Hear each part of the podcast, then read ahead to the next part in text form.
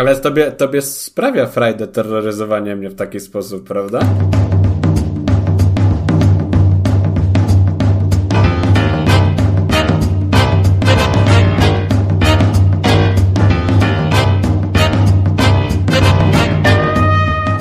Nie wiem o co chodzi, ale jak byliśmy w tej Mandragorze, e, to tam leciała muzyka i to była muzyka, Magdzie mówiłem o tym wtedy. E, no pamiętam. No, że to było... Nie, mówiłeś. Mówiłeś tak? na głos to publicznie, no. No, że to była ta kiełbasa, browary i inne towary, piosenka wyborcza Fertka. A, a wczoraj sobie dzwonię do Delty, e, linii lotniczej i na tym, na, chyba to była Delta, albo jakiś hotel, nieważne. I na holdzie mieli muzykę, e, która posłużyła jako podkład pod piosenkę Waldka w konkursie piosenki piwnej. I to było tam piwolej. Hej barmanie, piwolej. Przecież to jest ten. Jak się nazywa ta piosenka? Boże. Yesterday, tak?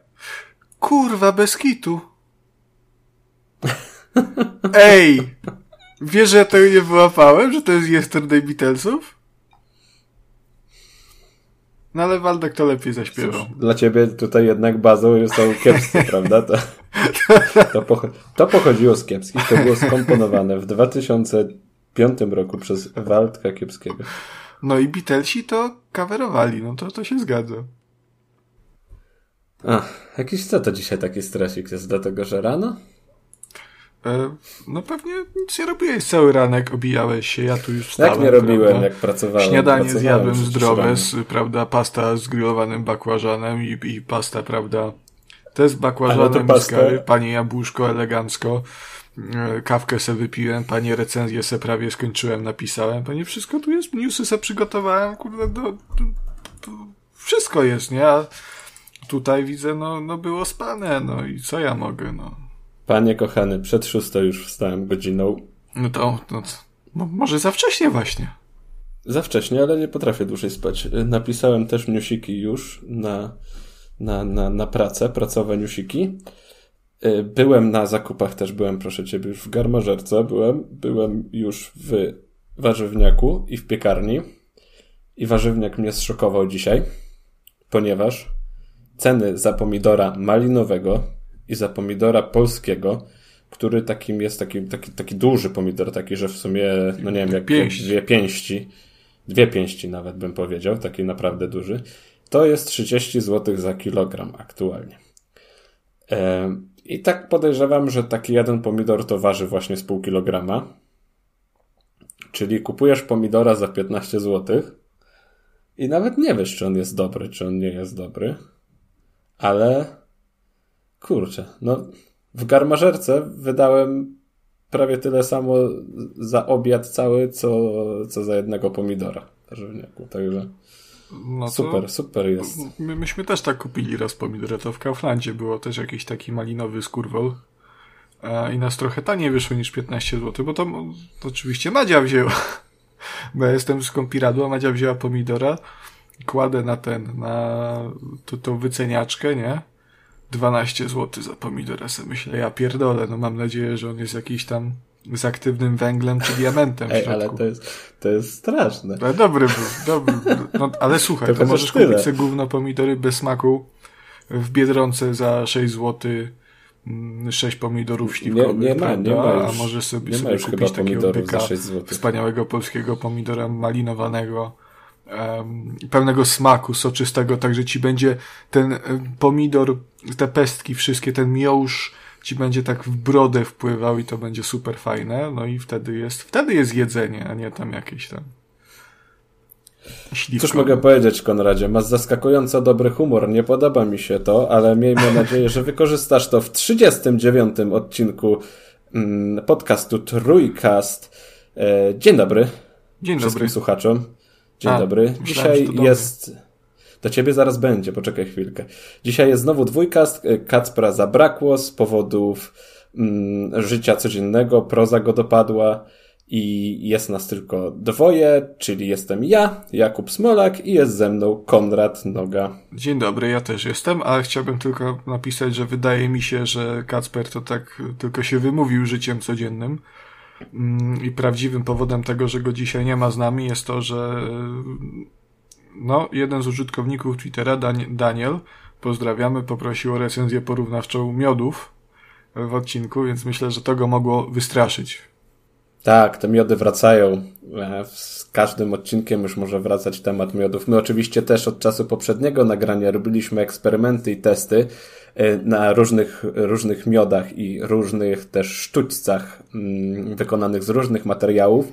No i niestety wszystkie wyniki i rezultaty dowodzą, że Kacper się mylił, także najprawdopodobniej z tego wstydu zapadł się pod ziemię. Ale to nie był jedyny błąd, z tego co wiem, co możemy mu dzisiaj wypomnieć, prawda? I co wymaga sprostowania. Za chwilę mu wypomnę, zanim jednak mu wypomnę. E, chciałem tylko już, bo już jak przy Danielu jesteśmy, e, to Daniel też e, nam, no mi wyjaśnił, bo zadałem w poprzednim odcinku pytanie o sposób połączenia gogli bezprzewodowych, czy to tam można e, jakoś to połączyć te gogle przez Wi-Fi, czy tam przez innego Bluetooth'a. Mm, no i okazuje się, że można faktycznie, nie tylko po kabelku i że można na przykład gogle MetaQuest 2 połączyć bezprzewodowo do komputera e, przez router Wi-Fi, także to jest bardzo fajna opcja, więc PlayStation VR 2 jako, że tej opcji nie posiada, no to tutaj faktycznie nie ma wymówek, jest minus, a o czym Kacper nakłamał, tu e, Szymon mm, czujny jest, czujny niczym foka czyhająca na jakieś tam małe zwierzątko wodne. E, tak, foki, czekaj. Nie no, foki wydra, są z tego właśnie wydra, znane, że, że, że one tak czuwają. Chodziło mi o wydrę, czujny jak wydra, czyhająca na małe stworzonko wodne, kaczkę jakąś, prawda, czy inną rybę, może żabę. E, wyłapał tutaj, że mm, no, Kacper no, no nie zna się, no, no, no, no nie, nie grał w to Gran Turismo 7 VR. E, tutaj przypomnę, Kacper narzekał, że nie ma możliwości e, kierowania przy samochodem przy pomocy e, tych kontroler kontrolerów. Mm, tak, tych, tych, tych sensów, tych takich, tych do, do VR-owych. Tak, tak, tak. No i po prostu chciałby tym kierować jak w formule. Tak, bzium, bzium. Co? Chciałby tym tak jak w formule chyba kierować, tak? tak A tak, tak, tak, tak, tak. I Szymon nam potwierdził, że jak najbardziej taka opcja jest. Mm, także tutaj takie małe sprostowanie. Mm, no, każdy się może pomylić, każdemu, każdy może coś tam przeoczyć. E, zwłaszcza, że taka opcja tutaj podtrzymuję, że to jest absolutnie ułomna opcja i to jest e, porównywalna wygoda do tej, tak mniemam, do tej kierownicy na bezprzewodowej do Xboxa 360. Mm, no, no, no słaba opcja moim zdaniem, ale jest tak, że jakbyście chcieli sobie poszaleć, to jak najbardziej można. No i w sumie to by było tyle, jeżeli chodzi o takie szybkie sprostowania do poprzedniego odcinka. I cóż, no za kłamstwa przepraszamy, za um, uwagi, za czujność i za wszelakie odpowiedzi na nasze pytanie również serdecznie dziękujemy i pozdrawiamy wszystkich komentujących. Mm, I cóż, Kubusiu, no oddaję Ci głos. Co tam się działo? Powiedz e, w tym kurwi... w Giereczkowie znaczy się. W Giereczkowie. W Giereczkowie się ostatnio dzieje dużo i niedużo, mam wrażenie. Jakieś tam się rzeczy dzieją, ale nie są one aż tak ważne i tak istotne. Ale potwierdziły się plotki i przecieki, o których rozmawialiśmy w poprzednim epizodzie, a mowa tutaj o Counter-Strike 2.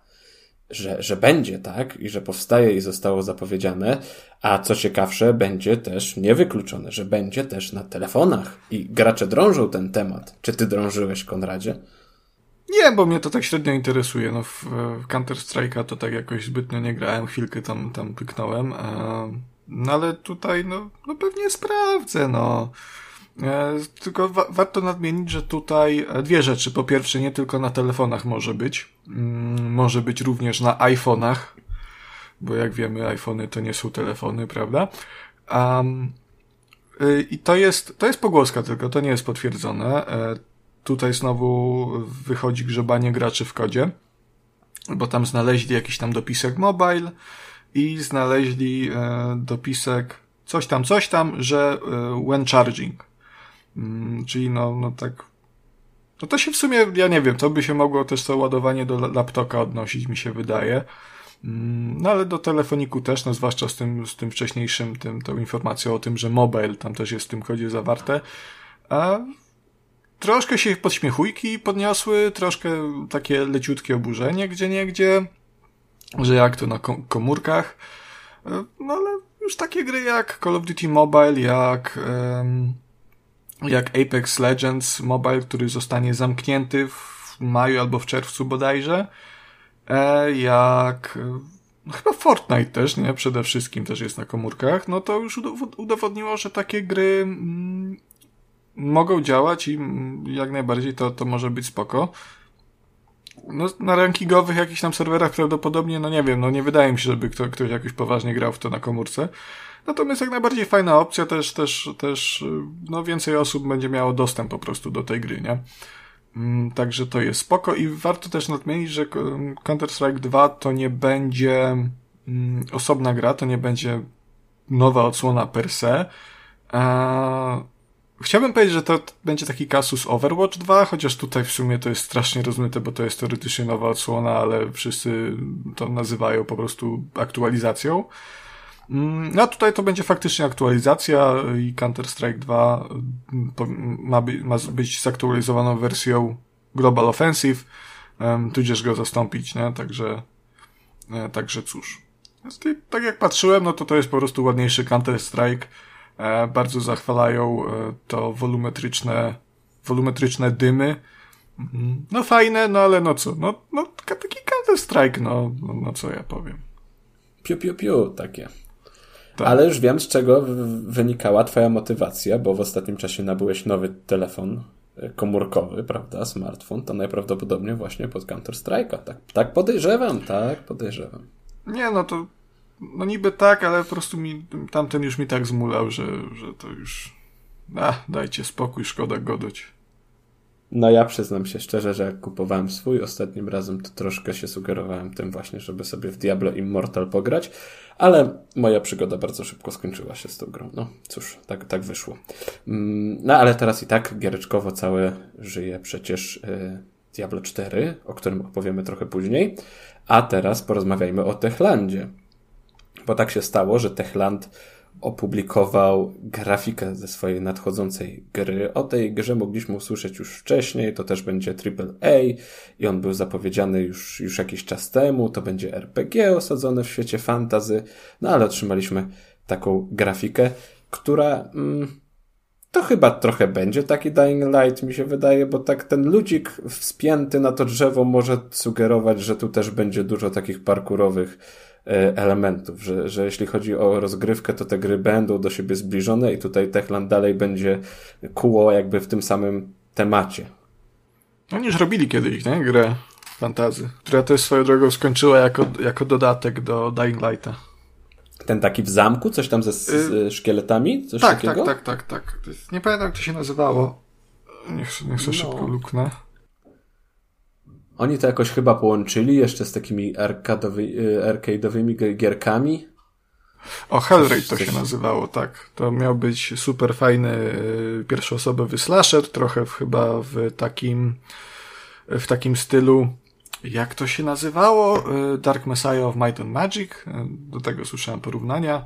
Nie wyszło i to, i to przekuli na dodatek do Dying Lighta pierwszego i to z tym arcade'owym elementem. To chyba, chyba Rogal w ogóle. Mm, a ten a ten, ten właśnie arcade'owy element, no to poza tym, tą rogalikowość, rogalikowością, która jest trochę taka arcade'owa, no to tam się wchodziło chyba do tej gry w Dying przez y, automat do gier. No, coś właśnie takiego mi się kojarzy. No ciężko tutaj po jednej grafice mm, cokolwiek, cokolwiek wydumać i czegokolwiek się domyślać. No, no, no ładna jest, no ciekawa jest, no, dzie, dzieją się rzeczy, są wodospady, jest jakiś rozwalony księżyc, góry, yy, pozostałości, resztki poprzedniej cywilizacji. No, jak na grę RPG, to, to mnie taki klimat kupuje z pierwszej grafiki i, i okej. Okay. E, a co z tego wyjdzie, to zobaczymy dopiero, jak będzie więcej materiałów. Ale to też jest takie trochę zastanawiające, że patrz, na przykład wystarczy jedną grafikę koncepcyjną wrzucić z gry i, już gracze są zadowoleni, gracze się jarają, prawda? A przy czym po jakimś czasie ta gra może nie mieć nic wspólnego z tą grafiką na przykład, tak? No prawdopodobnie nie, no ale to jest, wiesz, rozbudza wyobraźnię, nie? Możesz sobie, możesz sobie popatrzeć na tę grafikę, widzisz ten wodospad i sobie myślisz, matko, co ciekawe, czy tam wszędzie można chodzić, czy pod tym wodospadem Na pewno będzie... jak się wejdzie do środka, to tam będzie skarb, co nie? Albo goła baba, jak w Shadow Warriorze, na przykład. O, proszę. O, proszę. Takie rzeczy się pamięta. Takie rzeczy się pamięta. Goła baba anime to zawsze się pamięta takie rzeczy. Ja wiem, że ty masz pamięć do takich bardzo ważnych dla popkultury wydarzeń, dlatego chciałbym Cię poprosić o komentarz w sprawie specjalnego odcinka Świata według kiepskich. E, a myślałem, że ty będziesz o tym mówił, bo, bo wynalazłeś to i powiedziałeś, że będzie w odcinku. Znaczy, ja to wynalazłem tylko dla ciebie, Konradku, bo wiem, jak ten temat jest dla ciebie ważny i jak ci bliscy są bohaterowie i że ubolewałeś bardzo nad tym, że no, że serial skończył swe życie. I nie no jest wiem, ja się właśnie cieszyłem, bo ten serial to się tak około 2007 roku kompletnie rozjechał i przez kolejne no 15 lat no to już był w zasadzie skorupą i cieniem dawnego siebie. Mm, no ale faktycznie został zapowiedziany i chyba nawet wyimitowany chociaż to jest też takie słowo, którego w sumie tutaj nie mogę użyć, ale to już wyjaśnię za sekundkę, e, został wyprodukowany odcinek specjalny Świata według kiepskich, e, w którym mm, powracają e, Arnold Boczek, e, słynny sąsiad z piętra wyżej, mm, Fedka Kiepskiego oraz no, łysa menda, paździoch Marian, bazarowa menda, wrzut na zdrowym organizmie narodu, no i małpa w berecie zresztą też, no, nie, nie oszukujmy się. E, oczywiście mówię tylko o, o postaciach tutaj. E, no, Boczkowit może się nie oberwało, chociaż to jest też gruba sportograficzna i, i świnia mm, rosomańska, a bo sami aktorzy, no to, to nieodżałowani aktorzy, no obu straciliśmy w na przełomie 2021 i 2022 bodajże. Najpierw chyba odszedł e, Dariusz Gnatowski, potem odszedł Ryszard Kotys. Um, no, ich role zostaną z nami, z nami e, na wiek i wydaje mi się, że, że Kotysa dużo, dużo bardziej, no bo Kotys miał chyba bardziej taką rozwiniętą karierę, no wi wiadomo, na przykład no, w Wiedźminie grał fantastyczną rolę rycerza? Czy... Z Denesle chyba, tak? Możliwe, nie, nie oglądałem tego serialu aż tak Jakiegoś tak Eryka, ale, ale, ale czy... E, tak, no ale no, w tych kiepskich zapadli. Nie, nie, nie, przepraszam, to Stępień grał Eryka. Stępień grał Eryka z 13 posterunku, ale Paździoch też grał jakiegoś tam mm, strażnika chyba. Bo tak, to też tak. było w tym epizodzie ze Smokiem, słynnym Smokiem, to był ten tak, epizod. To jest wszystko, wszystko jest z tym Smokiem związane w tym serialu. A, no i ten specjalny odcinek jest specjalny z tego względu, że raz y, jest nowym odcinkiem fabularnym po zakończeniu emisji serialu i produkcji serialu, a dwa, że e, no Arnold Boczek i Marian Paździoch wracają e, dzięki technologii deepfake'a. I ja tego nie oglądałem, to jest, to jest odcinek dostępny, w ogóle to jest ciekawe, że to nie zostało wyemitowane w telewizji, o co było oburzenie, jest dostępny tylko na platformie Polsat Box Go, um, gdzie też są wszystkie odcinki kiepskich e, i za to uważam, że to jest jedna z lepszych platform, chociaż jest aplikacja chujowa prze, przeniemożebnie. A... Jest niedobra. Konrad, jest źle zaprojektowana, jest nieprzyjazna użytkownikowi na przykład. Y, to są określenia, które lubi internet i algorytmy YouTube'a, no. No, no niby tak, no. Ale też y- może jest po prostu chujowa, no nie, nie wiem, no. To już musisz sam ocenić, jak, jak to jest. No, no jest chujowa, no, no, no jest niestety. E, I tak, e, to zostało wyemitowane, ja tego odcinka nie widziałem, natomiast widziałem zdjęcia. Ty widziałeś te porównania? Jak to wygląda, jak wyglądają ci? Nie zagłębiałem się w ten temat aż tak bardzo. To czekaj, to ja ci wyślę, bo to jest coś, coś strasznego. E, I tak jak, jak ludzie narzekali na przykład, że w tych Gwiezdnych Wojnach w Rogue One, że Leia ma wyłupiaste oczy, E, albo że, że ktoś tam wygląda po prostu źle, jakiś tam Luke Skywalker chyba w którymś te, w te, też odsłonie. A dlaczego Boczek wygląda jak taki utyty Milowicz?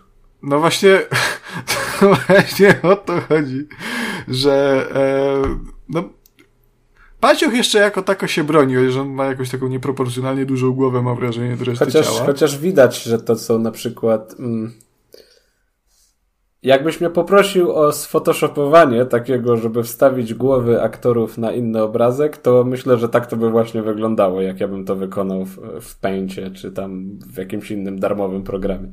No, no, Boczek wygląda najgorzej, bo Boczek paradoksalnie wygląda jakby, nie wiem, jakby go stado os um, ugryzło i by po prostu spuchł.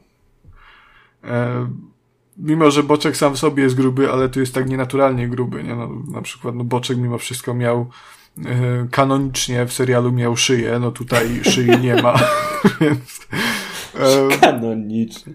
No, no źle trochę dobrali tych aktorów. Znaczy, mówię, Paździoch się jeszcze broni, ale Boczek wygląda strasznie źle tego aktora dobrali. No ale to wiesz, to, to dobra.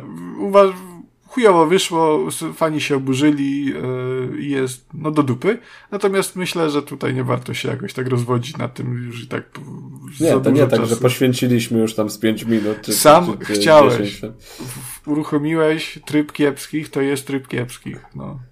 Tak, kanonicznie wszystko się zgadza, muszę, mu, muszę to potwierdzić.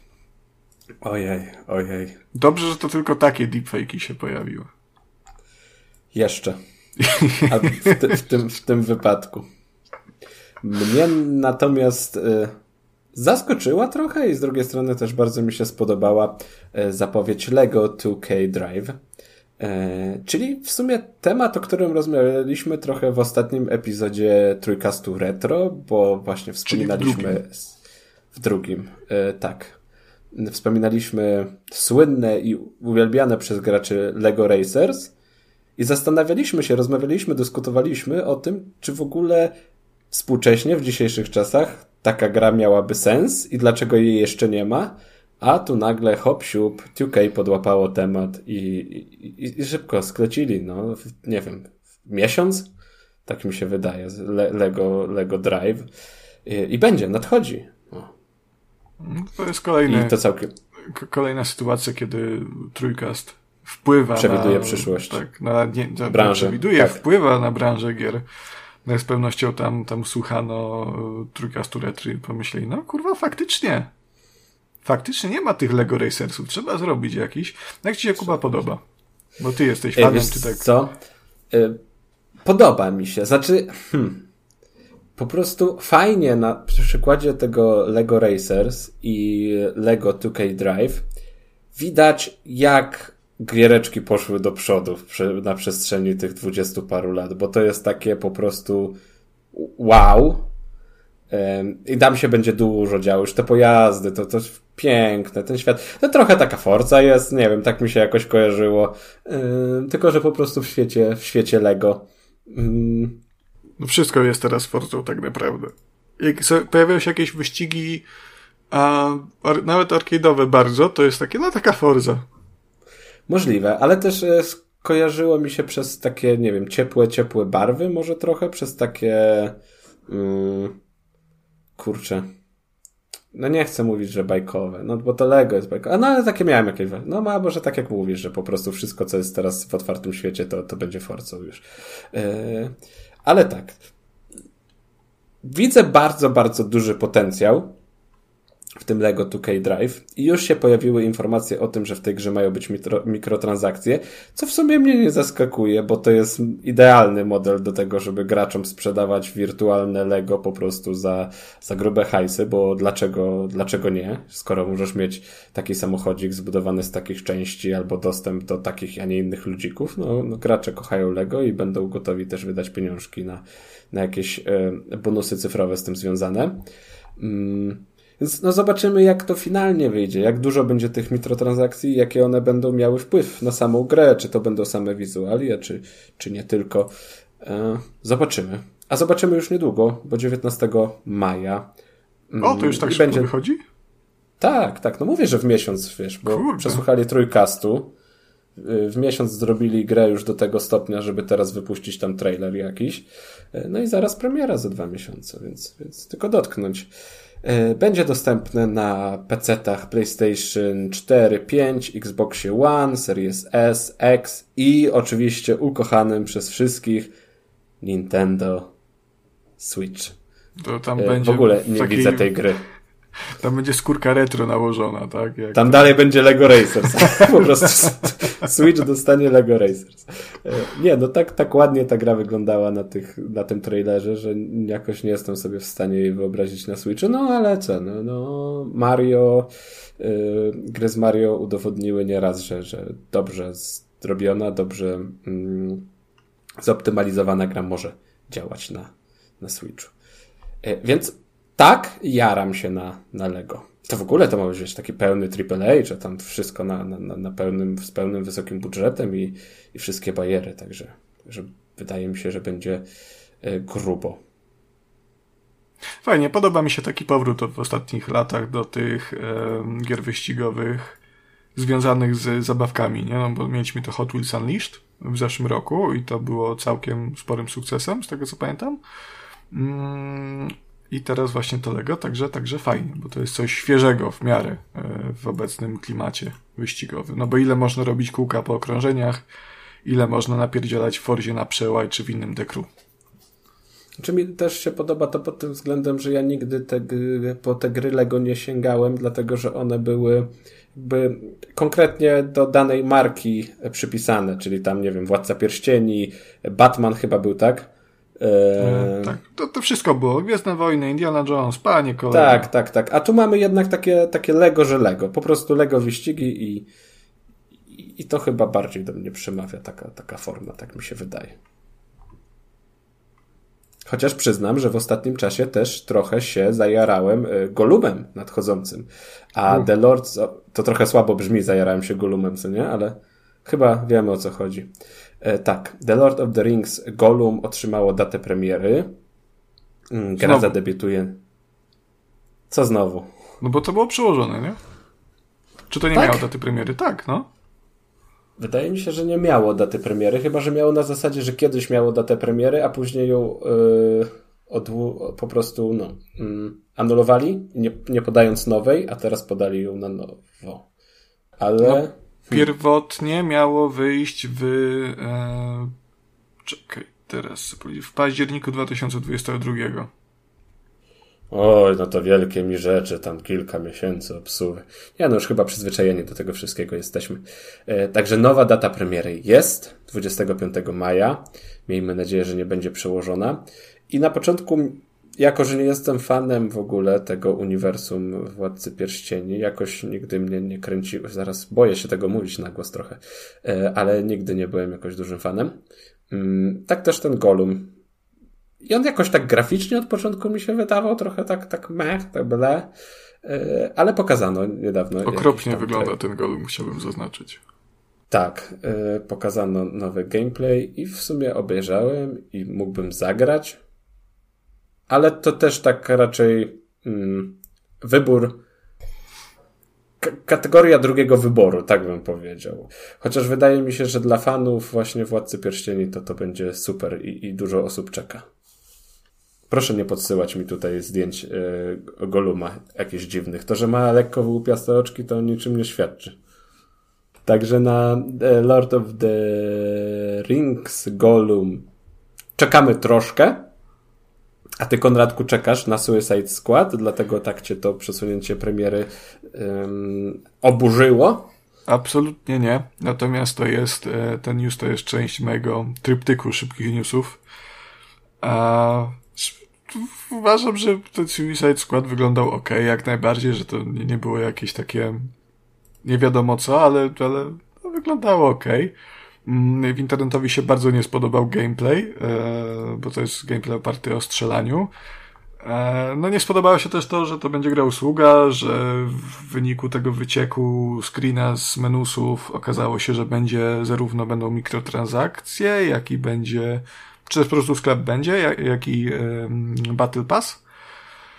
E, także okazuje się, że no jednak Suicide Squad, który miał wyjść pod jakoś w sumie chyba niedługo stosunkowo, nie? E, to, no to pra, pra, prawdopodobnie no, zostanie, w maju miał wyjść w ogóle, 26 maja, o. A to została przełożona premiera i to została przełożona do chuj kiedy.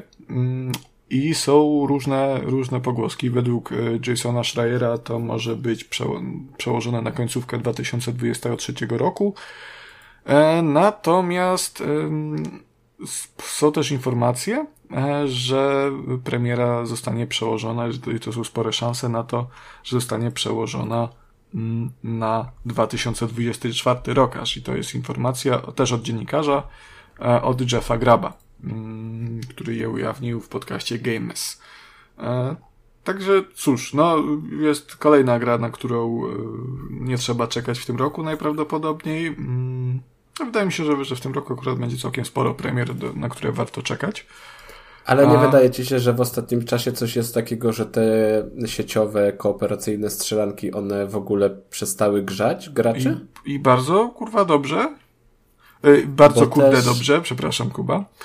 Bo um, też, też, też, też czekaj, przychodzi mi tu do głowy jeszcze jeden tytuł, nad którym pracuje. Sega to będzie wydawała i Creative Assemble chyba? Yy, Hyenas. Yy, też. Nie wiem w ogóle, czy słyszałeś. Hyenas tak, no, no to jest, tak. to nie jest jakiś taki Battle Royale trochę? Czy jakaś taka strzelanka? Znaczy, tam się, tam się mają chyba trz... będą mierzyć cztery, czteroosobowe zespoły ze sobą, także Aha. to też będzie, będzie kooperacyjna. I ja mam wrażenie, że wiesz, twórcy próbują coś, coś o tej grze opowiadać, w jakiś sposób e, zainteresować nią graczy i jest kompletnie, no, nikt na ten no tytuł nie jest, czeka. Kuba, no bo jest przesyt tego, nie? No, umówmy się. to też nie jest tak, że nagle się okazało, że trochę robienie gier usług ze wszystkiego nie ma sensu i tak gracze podchodzą do tego jak pies do jeża. No udowodnił już to Anthem, mimo że na niego był olbrzymi hype. Udowodniło to Marvel's Avengers, chociaż na to też był olbrzymi hype. A, no i Suicide Squad też nie będzie inaczej, no. No cóż, no jest tego bardzo dużo, no mamy już, wiesz, no Fortnite'a, który jest absolutnym molochem, mamy e, te wszystkie gry pokroju jakiś The Division, e, Ghost Recon Breakpointy, chociaż to jest starsze, E, pod gry usługi też można tak naprawdę Rainbow Six Siege podciągnąć, nie? No bo to tak naprawdę gra usługa to jest, to jest taki, ta, taki parasol, pod który można wszystko wcisnąć, nie? Do, do czego jest content na bieżąco dodawany. No na dobrą sprawę Counter-Strike. E, to też jest gra usługa. Back for Blood było niedawno przecież. Był ten, ten, ten... No, Czekaj. No, Evil, Dead The Game było, Dead by Daylight, no takie różne wiadomo, chociaż ja osobiście jak myślę o grze usłudze, to myślę ba bardziej o czymś takim właśnie jak ten, jak ten Suicide Squad, jak Marvel's Avengers, czyli teoretycznie czymś skrojonym bardziej pod koop, ale w co można też e, samemu przejść z kampanią. Mm, no, chociaż też Fortnite, jasne, wiadomo. Mm, także no, no mówię, ja osobiście jestem zmęczony. Wydaje mi się, że wielu, wielu graczy również. No widać narzekania, że, że, że są znowu Game of Service i ten, i Myślę, że głównym problemem też jest to nawet nie, nie samo istnienie tych gier usług, ale to, że troszkę to kanibalizuje takie doświadczenia dla pojedynczego gracza, że mimo wszystko takie skrojone, skrojone doświadczenie, nawet może to być długie, nawet to może już być ten open world, ale żeby to miało jakieś takie ręce i nogi i no, żeby można było się w tym świecie zatopić. Ja mam wrażenie, że w wielu tych, tych właśnie Suicide Składach i Avengersach, no to jest tym tak, tak średnio, że to jest wykonane koślawo i po prostu źle. Jest mało kontentu dla, dla osób, które lubią te gry, usługi, lubią te endgame i to, to jest notorycznie się powtarza. A, no ale cóż, no, no też bym wolał osobiście, żeby to była gra taka jak um, Guardians of the Galaxy, co jest w ogóle prześwietnym przykładem tego, że no nie wszystko musi być grą usługą, no bo to mogłoby być grą usługą. No mamy już grupę bohaterów. E, mieliśmy bazę w postaci Marvel's Avengers, no i okazało się, że kiedy wypuścili grę, która jest po prostu singlem, e, to ona miała dużo lepsze oceny niż poprzednia, chociaż sprzedała się chyba gorzej, co zresztą no, było wynikiem tego, jak, jaką grą okazało się Marvel's Avengers. Było wynikiem braku komunikacji. No takie, no, no przykre, no ale cóż. Także miał jebać ten Suicide Squad. Nie interesuje mnie osobiście. Kiedyś pewnie jak dorwę, to to zagram, bo, bo, bo sprawdzić pewnie. Jak już chciał. będą serwery zamykać, to ty wtedy wparujesz Tak, ja tak wchodzę. Tak? Czekaj, 31 bo tak, Apex Legends, ja mam już rozpiskę, wszystko co zamykają w tym roku, żeby sobie pograć, także e, jakoś 30 chyba kwietnia zamykają serwery Apex Mobiles, także na 31 marca już mam oznaczone, żeby sobie pobrać. A ty po prostu później siedzisz i żałujesz tak przez ten tydzień czy dwa. Taka dobra gra, jednak zamykają serwery, taka dobra Tak, gra. tak z, z Babylon's Fall miałem, tak płakałem jak zamknęli miesiąc temu. Najgorsze. E, no cóż, no pewnie sobie sprawdzę kiedyś, no. no ale cóż, dobra. E, tyle o Suicide Co tam jeszcze w tych szybkich, szybkich newsach? Szybkie newsy. Drugi szybki news. E, Rosjanie atakują, mm, tym razem w sieci, e, znowu Ukraińców, ale Uk może to nie było dobre, okej. Okay. Rosjanie atakują, tym razem w sieci mm, i atakują studio e, GSC Game World czyli ukraińskie studio, które odpowiada za Stalkera 2 Heart of Chernobyl. E, to jest też starszy taki news, tylko wrzucam e, go tutaj bardzo szybko, jeżeli ktoś o tym nie słyszał. No to przestrzegamy, że mm, GSC Game World było szantażowane, że, że tam chujemuje, skurwisyny, czemu nie chcecie Stalkera w Rosji wypuścić, dlaczego, dlaczego tam nie wydajecie gier, no nie wiem, ciekawe, nie wiadomo, jest to sytuacja absolutnie tajemnicza, no ale Stalkera 2 w Rosji nie będzie. Rosjanie bardzo by chcieli, więc do, rosyjscy hakerzy e, wykry, wykradli jakieś tam pliki od nich, mm, od GSC Game World i szantażowali ich, że no, albo będzie będzie Stalker będzie w Rosji, albo będzie Stalker będzie w internecie przed premieru. E, no i GSC Game World powiedział, że o takiego wała jak e, Ukraina, co nie wiem, czy to jest otakowała jak Polska cała, to nie jest chyba pejoratywne dla samej Polski, nie? Ja się już trochę pogubiłem tutaj to, e... w, tej, w tej nowokiepskiej yy, nowomowie. No, ale... o takiego wała w każdym razie poka pokazało GSC Game tak. World. Albo po prostu powiedziało nie, nie, nie. No, nie, nie, nie, powiedzieli dupę im pokazali, e, pocałujcie na stu.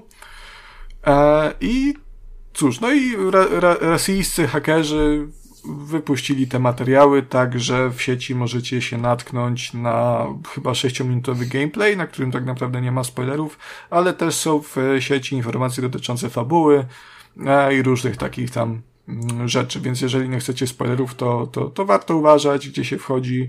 E, no, ale na YouTubie tego nie ma, z tego co, co, co widzę i Ciekawe, ciekawe jest to, że o tej sytuacji wiem, bo było kilka newsów z nią związanych. Tam na początku jak, jak wykradli te dane, później jak szantażowali, później jak nie zgodziło się studio na, na ten szantaż, nie przystało.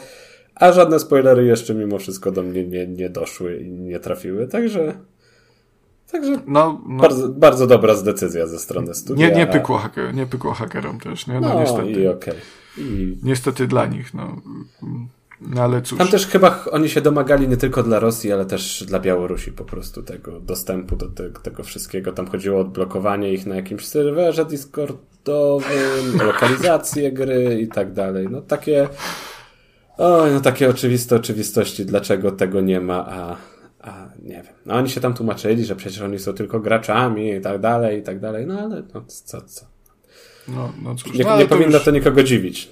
Już tego tematu tak naprawdę nie chcę poruszać e, na podcaście, bo to nie jest mimo wszystko podcast polityczny. A mimo, że nasze sympatie tutaj mogą być, wydaje mi się, do, dość jasne dla, dla większości ludzi, którzy nas słuchają, no to jednak to nie będziemy się wdawać w analizy.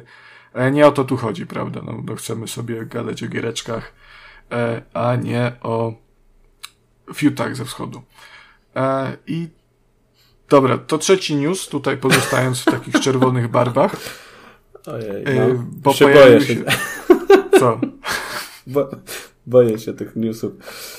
Nie, no to jest szybki news, to jest o ciekawych doniesieniach e, związanych z Assassin's Creed. Codename Red, bo to chyba nie ma jeszcze oficjalnego tytułu. Mm, tutaj przypomnę. Może jak mnie taki... Assassin's Creedy przestały jarać, to aż po prostu mówisz do mnie ten Red Code, ja mam takie, dobra, no, ale to może cię zacznie, zacznie interesować. To jest jeden z tych pięciu asasynów, które zostały w zeszłym roku za zapowiedziane. Mm, I ten ma się dziać mniej więcej jakoś tam w feudalnej Japonii, coś, coś takiego, nie? To ma być mniejsza giereczka, także to jest coś dla ciebie, ty lubisz takie indyczki. E, I to ma też być bardziej, taka skradanka, co fajne.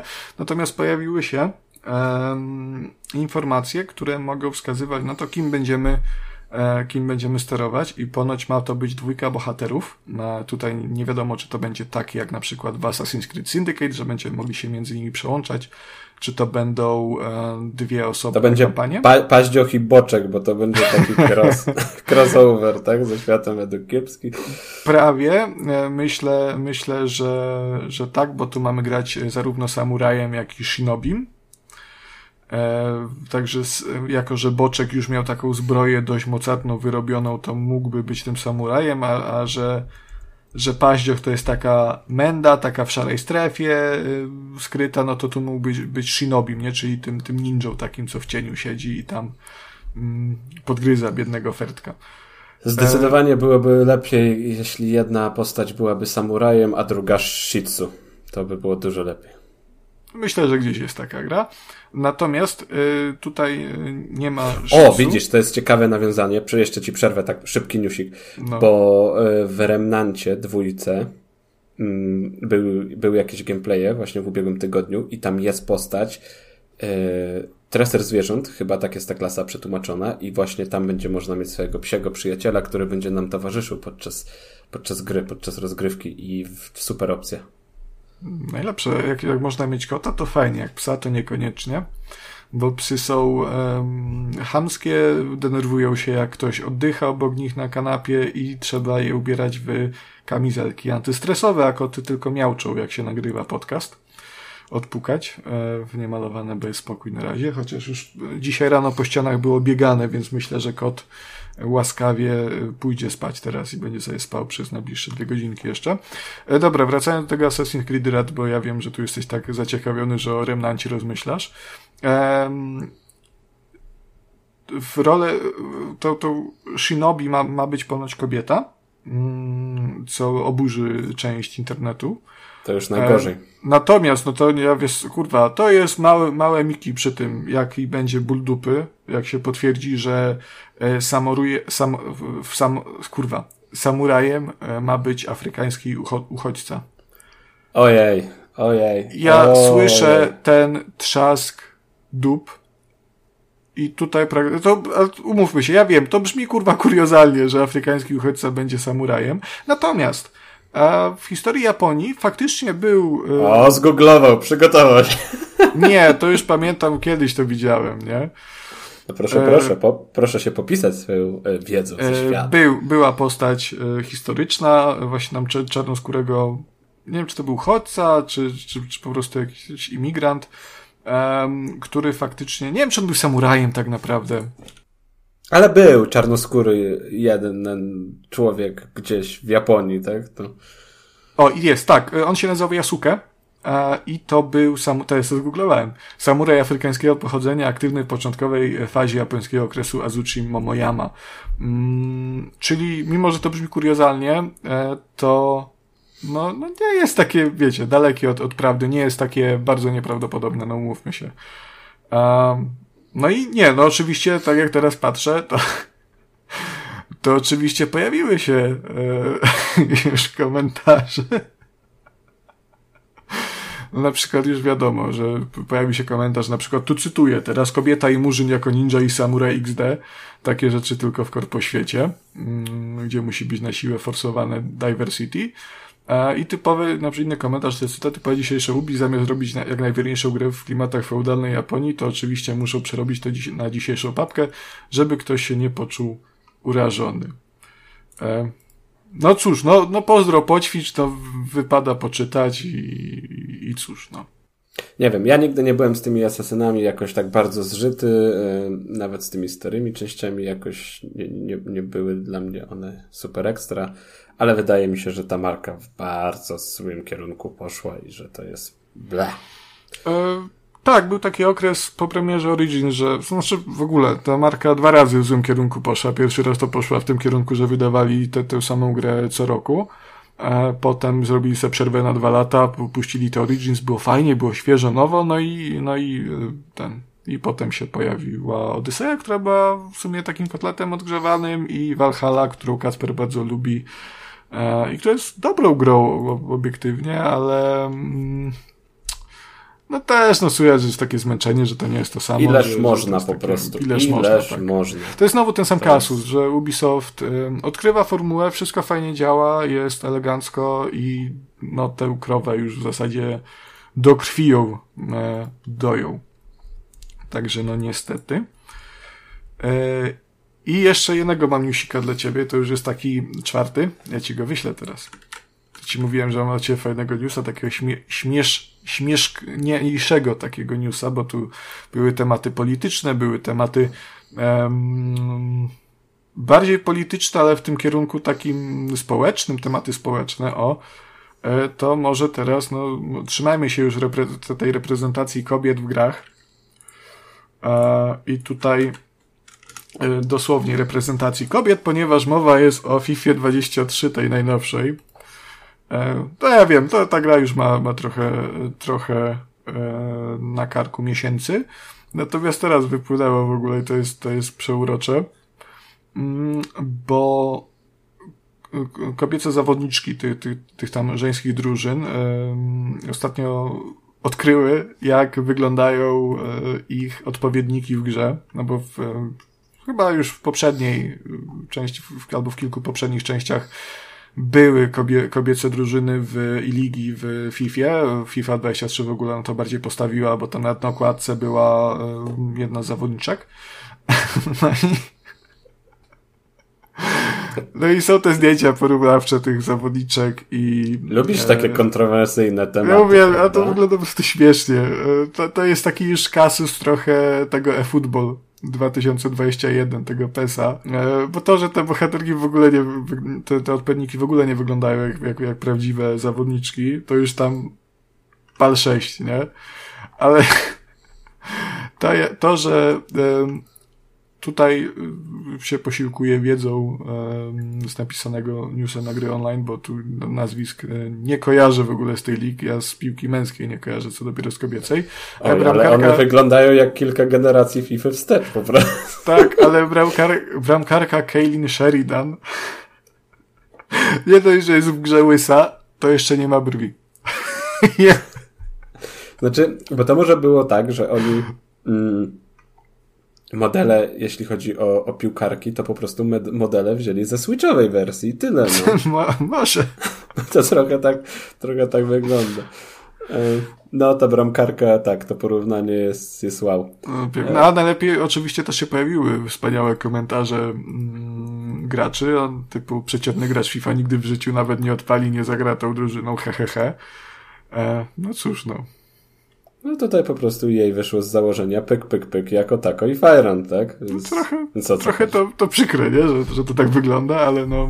E... Ale jest, jest. Idą z duchem czasu? Idą. Wiesz, Wszystko ja, się ja, zgadza. Ja, ja, rozumiem, że y, żeńska piłka nie jest w, nawet w łamku tak popularna jak, jak piłka męska, nie? Mm, I nie wiem, czy fundusze, czy może im się nie opłacało po prostu tego lepiej robić. Ale jeżeli w marketingu chwalisz się tym, że będą te kobiece drużyny, te ligi, że to będzie, będzie stawiali na to teraz, nie? No to wypadałoby trochę lepiej się do tego przyłożyć, nie? Ale to też, że to tak późno wyszło, bo ja na przykład, jeżeli bym był piłkarzem, tudzież piłkarką, to jakbym wiedział, że moja postać y, jest w najnowszej FIFA, to pierwsze co bym zrobił, to poleciałbym i sprawdził, jak, jak, czy ładnie mnie zrobili. E, a tutaj jednak trochę, no, z opóźnieniem to wszystko zadziałało. E. Ale dobrze, dobrze, że nie uszło płazem. No cóż, no ja myślę, że i tak ujdzie płazem, bo że to się... Albo po prostu one tak długo siebie szukały, bo nie pasowało to, wiesz, wizualnie w żaden sposób i... Przejrzałem wszystkie modele, no kurde, nie mam, nie miałam być. Nie ma, no nie ma, no. No, ale to jest taki, e... mówię, to, to... Ciekawi mnie na przykład, jak to... Taki śmieszny news, moim zdaniem. Jak to jest, e, bo wiadomo, że wiesz, ci topowi zawodnicy, tam, tam światowa czołówka elita, to, że oni są e, ładnie odwzorowani i tam jak najwięcej pracy zostało w te modele wsadzone, a ciekawi mnie, jak to w przypadku mniej popularnych zawodników z jakichś takich dalszych lig? Czy oni też tak źle wyglądają jak e, odpowiedniki piłkarek, czy jednak jest różnica nawet pomiędzy tym? To już tutaj brakuje nam Kacpra, który mógłby to ocenić i e, no, bliżej się przyjrzeć temu znaczy, tematowi. Ja ci mogę, mogę powiedzieć, jak to w moim przypadku wyglądało, bo jak grałem FIFA 12, 11 lat temu, to tam była taka opcja w ogóle rewolucyjna, że można było sobie twarz zeskanować e, i, i byłeś zawodnikiem w grze. E, I się udało i w sumie to fajnie działało, bo faktycznie byłem do siebie po, podobny, e, tylko że byłem chudy i byłem z jakiegoś powodu szary. Także no. wiem teraz, jakbym wyglądał, gdybym zmarł maj, mając lat 16, tak? Tak.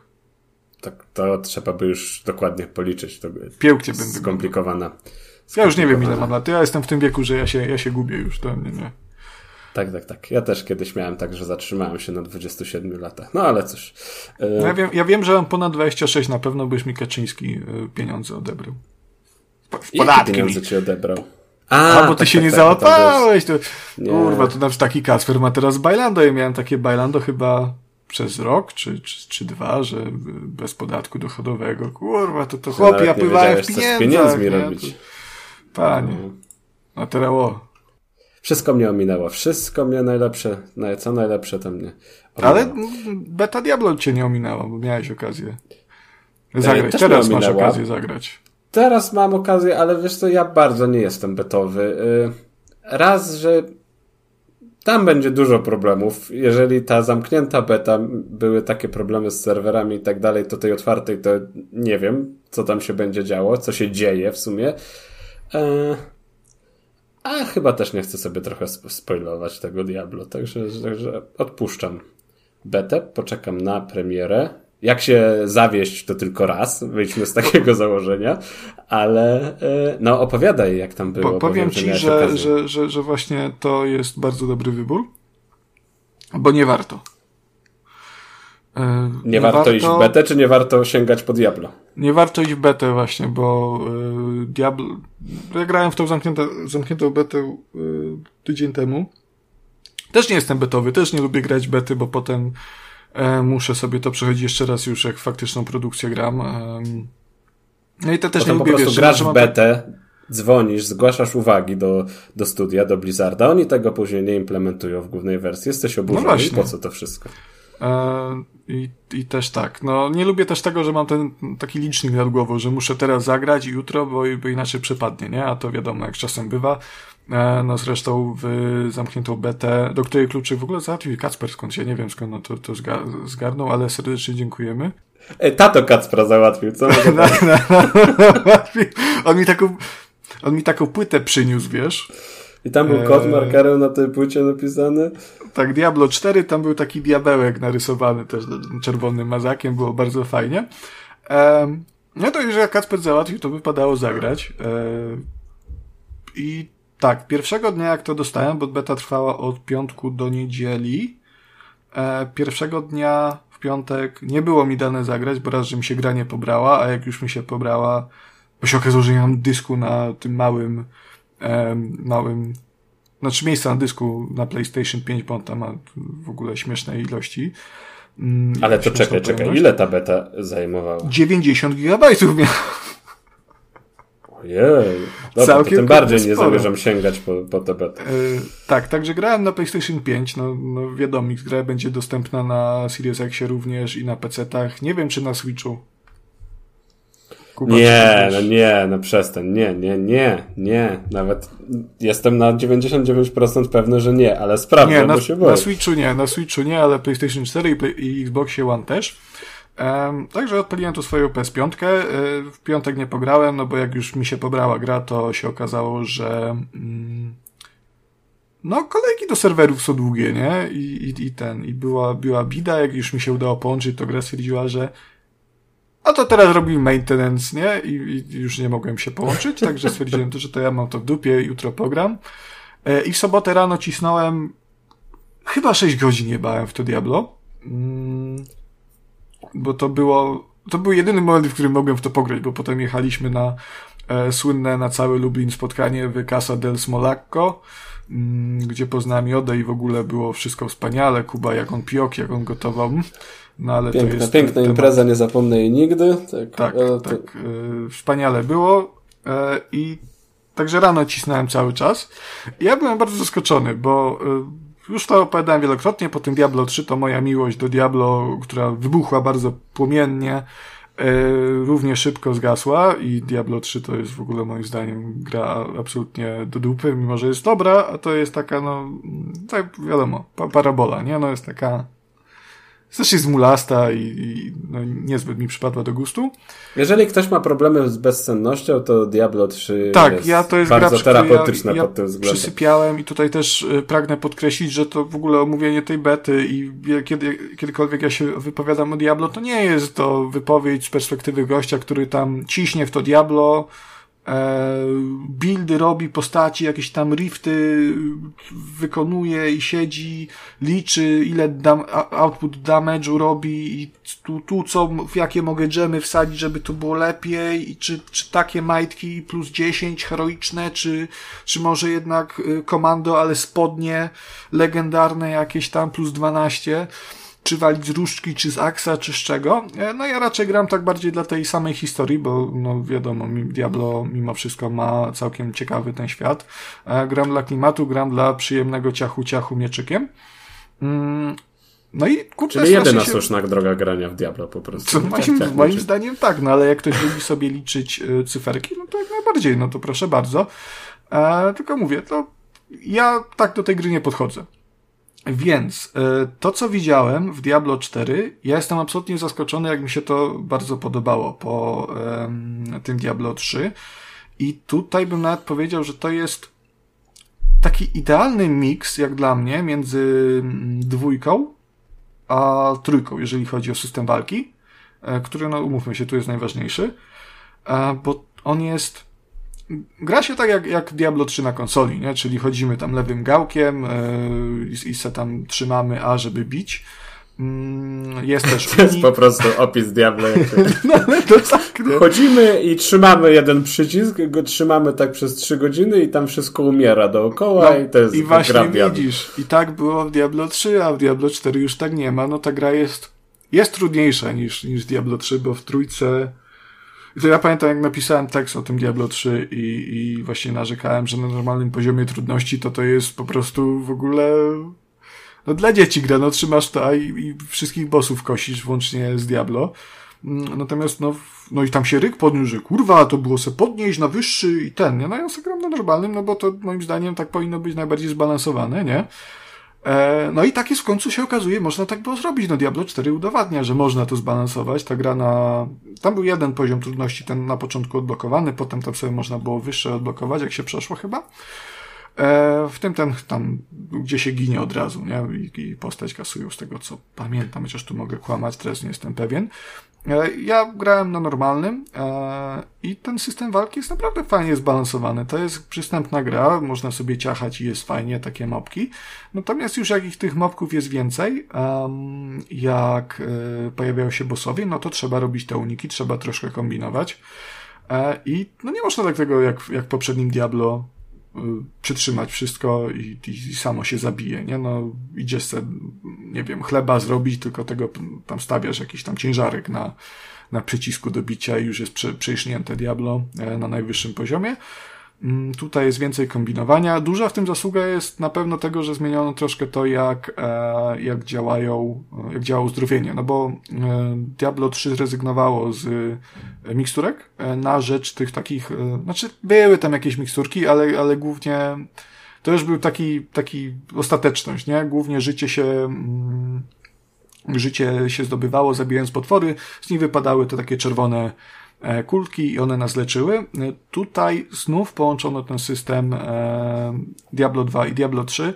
E, Także leczymy się miksturami, które e, wypadają nam na bieżąco z tych e, przeciwników. Także to wciąż moim zdaniem premiuje taką agresywną grę, bo im więcej zabijałem przeciwników, tym większa szansa, że te miksturki wypadają.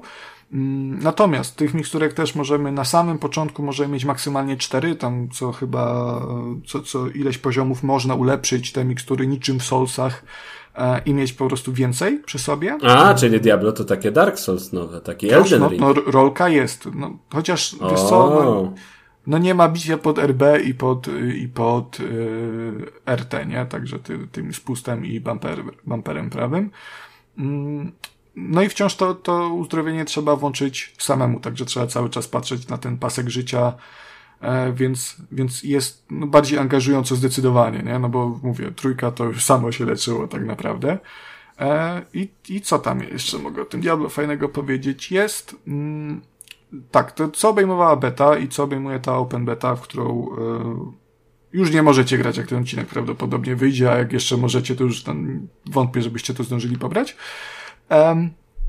No, ona obejmowała prolog i pierwszy akt. I no ja sobie myślałem, no to sobie szybko rozdupię, to niedużo, nie? Ale się okazało, że to jest w sumie... No pierwszy akt to jest bardzo sporo gry. E, to jest na, na dobrych, nie wiem, no myślę, że spokojnie to tak to 8 godzin, 10 może nawet by można było wyciągnąć, e, jeżeli robi się tam absolutnie wszystko, ponieważ Diablo 4 jest też pod tym względem ciekawe, że to jest w zasadzie open world. I tu się można kłócić, nie? Że już w zasadzie w Diablo 2 i można było chodzić po tych y, lokacjach, tam był faktycznie ten jeden taki otwarty świat.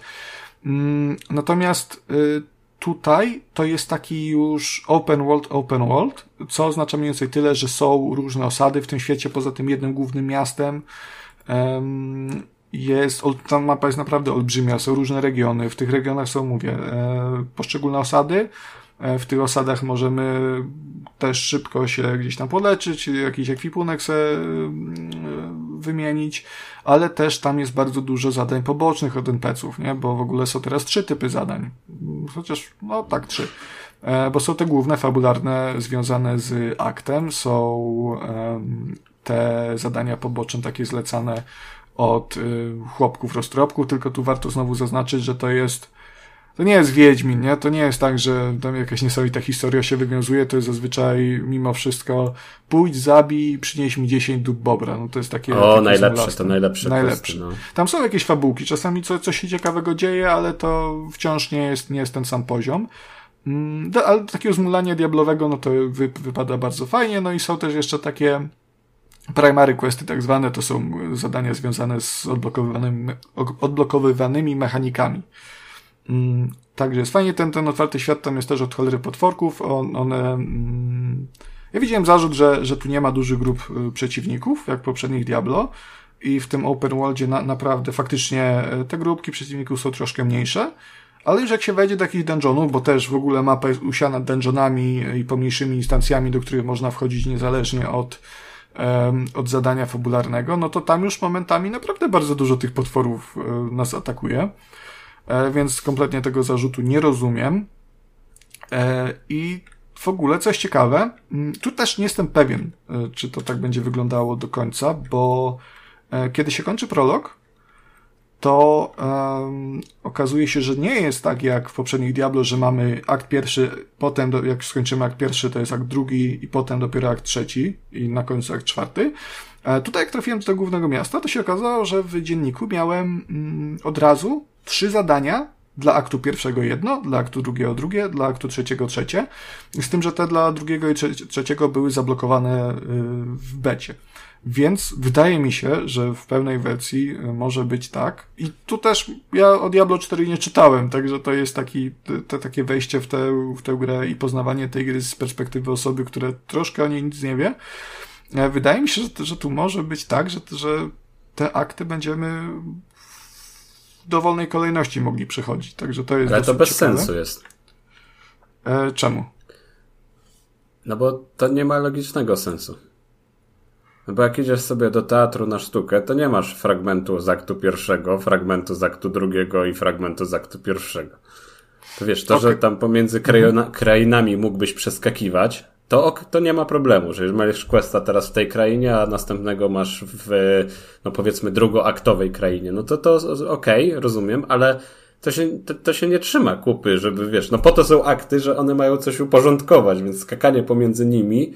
E, Pod no, względem jest... nazewnictwa to faktycznie może być głupie. Natomiast e, to też nie musi być tak, że akt drugi wynika z tego, co się wydarzyło w akcie pierwszym, choć jasne, pod względem nazewnictwa tak powinno być, ale równie dobrze może być, e, to to mogą być trzy różne wątki, które razem prowadzą do aktu czwartego. Rozumiesz?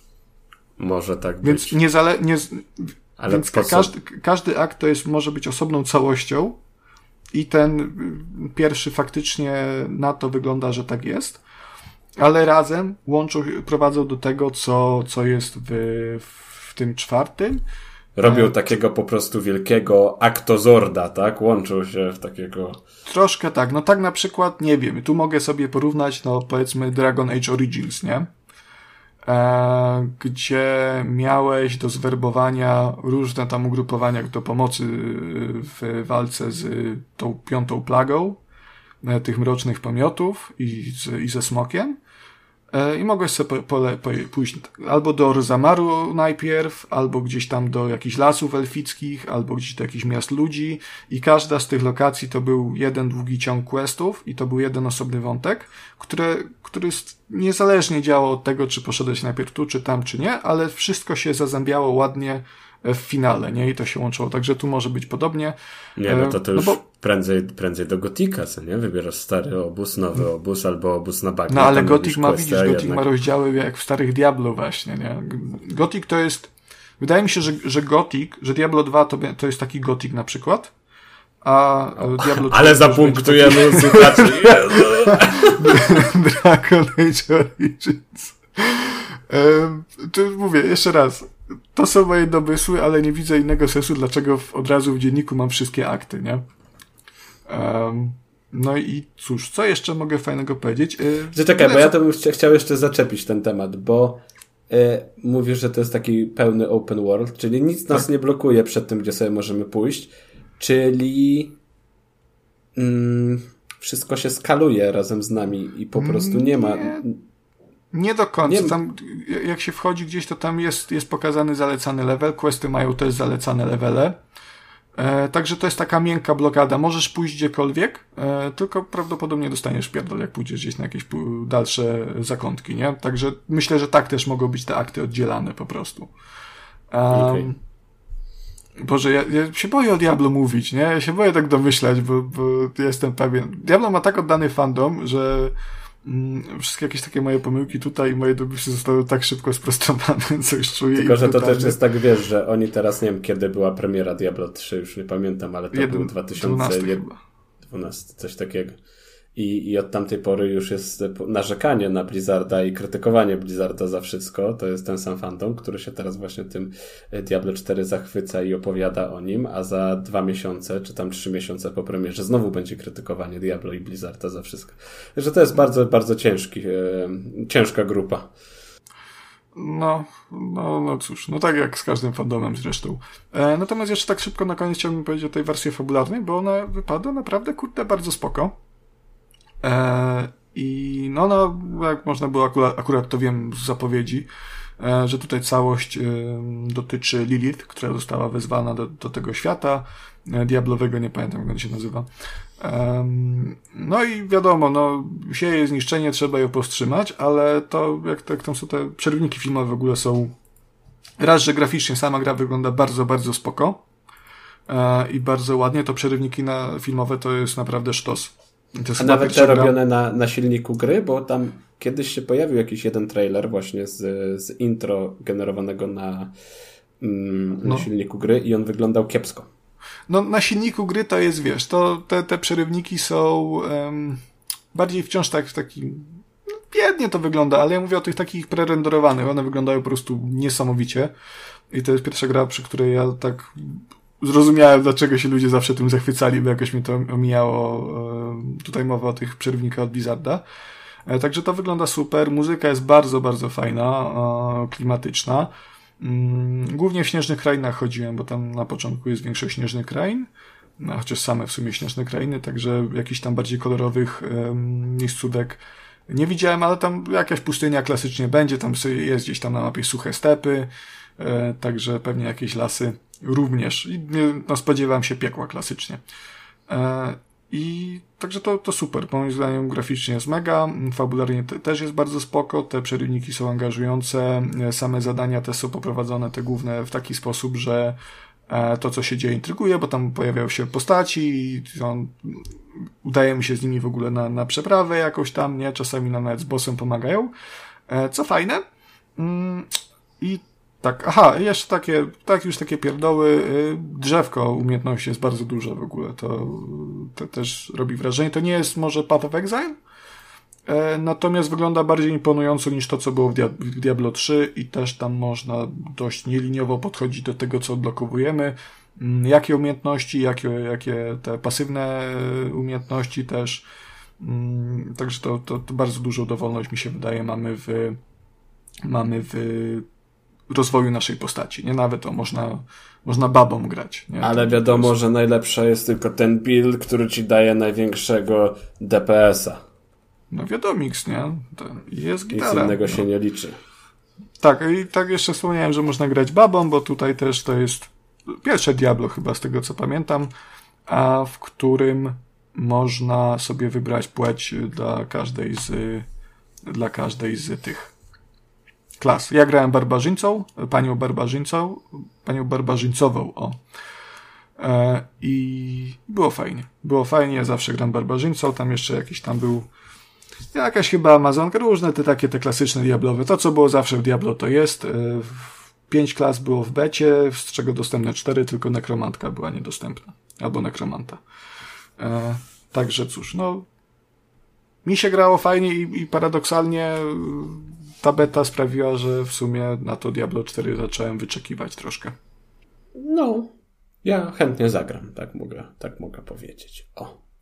E, podoba mi się to, że ten klimat ma być, ma być cięższy. Wszyscy mówią, że, że jest poważniejsze to Diablo.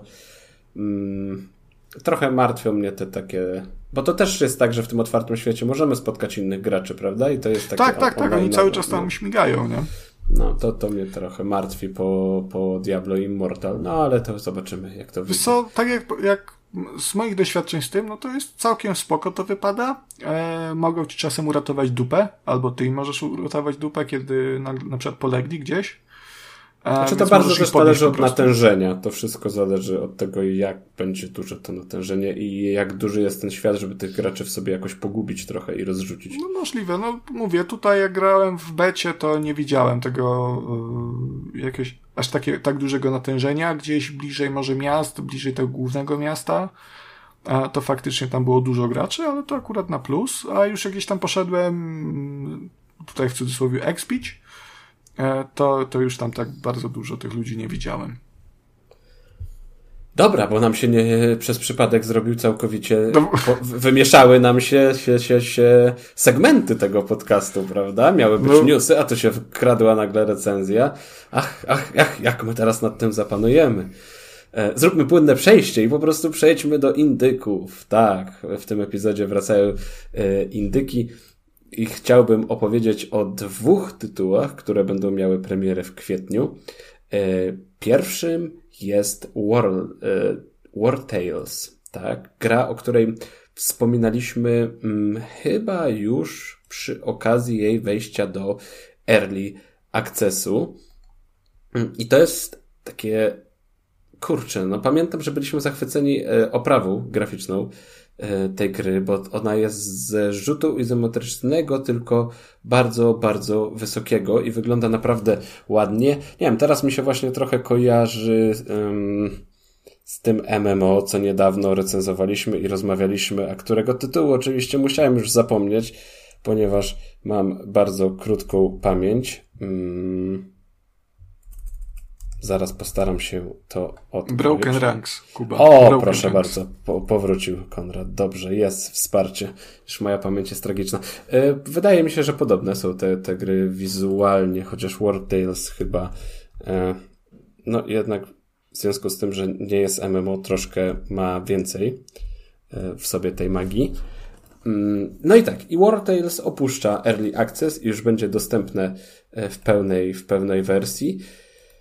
I kurczę, no, podoba mi się i chyba chciałbym, chciałbym w to zagrać. E, już podczas tego Early Accessu miałem chrapkę, ale gdzieś, yy, no tak to bywa z tym wczesnym dostępem, że po prostu te tytuły gdzieś się, gdzieś się gubią.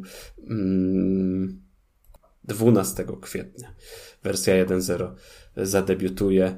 E, pewnie tam będzie troszkę takich zmian, ale no już e, wczesny dostęp został bardzo dobrze przyjęty. To, to ponad 9 tysięcy recenzji, ponad 9 tysięcy recenzji ta grama i 90% jest pozytywnych, więc tu chyba już nie ma za bardzo co poprawiać.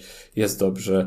E, no i co? No, no, turóweczka, tak? Turóweczka Szkoda, najlepsza. że Kacpra właśnie nie ma, miałem mówić, bo ale co najlepsze, to drugi tytuł to też jest drugi indek, to też jest turóweczka, no. Ale tutaj jeszcze jest... Kacper, jeszcze wróć! jeszcze, no jest turóweczka, jest RPG, jest otwarty świat, a, a, a w samej grze po prostu przejmiemy mm, kontrolę nad grupą najemników, którzy będą gdzieś ten świat eksplorować w poszukiwaniu skarbów, sławy. Oczywiście też będzie przyświecał im e, większy i bardziej ambitny e, cel. Mm, no nie wiem, Pamiętam, że, że tobie też się podobała ta gra wizualnie. No jest ładna. Jest ładna, jest ładna. A drugą propozycją, tak jak już wspominałem, też jest turweczka, która zadebiutuje na PC-tach 13 kwietnia. Mm, to Shard Punk Vermin Fall. I to jest polska gra stworzona przez jednego dewelopera e, Clockwork Pile. Mm. No i tutaj mamy do czynienia z, z, z pikselową prawą dużo, dużo prostszą, ale też taką e, uroczą i, i, i po, podoba mi się. E, nie wiem, hmm. Bardzo z czymś mi się kojarzy, ale nie jestem sobie w stanie teraz przypomnieć z czym.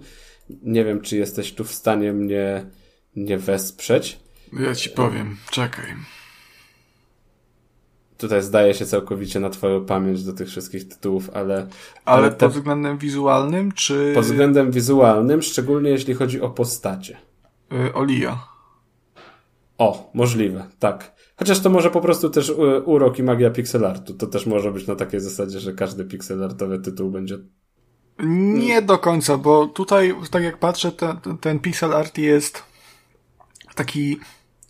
Skromny. Nie chcę być biedny, ale, ale taki troszkę prymitywny, bym powiedział. Oszczędny, o, może oszczędny, jest słowo, o, Oszczędny szukamy, może, może tak. bardziej i tutaj nawiązałem właśnie do Oli właśnie z, głównie z tego względu, bo tak patrząc na postacie, to są to są takie postacie, nie jak Shovel Knight, Shovel Knight na przykład, nie, że ten pixel art jest tam taki pełen detalu, tylko to jest taki pixel art yy, troszkę jak z Atari, E, MacPixel może też O, też, też, o, też, tak. To jest, to jest ten, ten typ takiego prostego. To jest ładna gra. To nie jest tak, że to wygląda brzydko i to są same kwadraty. To jest dalej dużo szczegółu i więcej niż by na Atari, nie wiem, 5200 e, mogło zostać wyświetlone. Natomiast w porównaniu do tych Shovel Knightów, jakichś tych różnych e, Stardew Valleyów i innych, no to to jest jednak takie uboższe troszkę, bardziej oszczędne. Mniej artystyczne ale... też bym w, te, w, ten sposób to określił. E, wiesz co, wydaje mi się, że artystyczne jest. To jest jakaś decyzja artystyczna i wydaje mi się, troszkę mnie to bardziej pociąga niż taki chyba klasyczny pixel art mi się wydaje. Mm. No to już zależy, no bo tych pixel artów jest, jest, jest, jest dużo, prawda? O, wiem do czego to jeszcze można przyrównać. Tu ci wyciągnę, kurwa. Brudy jakieś wyciągnę. Trzymaj się, Kuba, teraz trzyma się. Uh, Gods will be watching. Chociaż tak jak to, patrzę teraz, to ma troszkę bardziej szczegółową oprawę graficzną. A, a ja tych Ale też podobny nie znam w ogóle.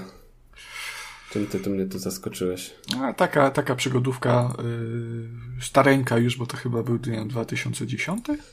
A, no, ale to 14, tak... przepraszam troszkę to inaczej, ale tak, no, no, no pixel art, no co, no po prostu rozprawiamy tutaj.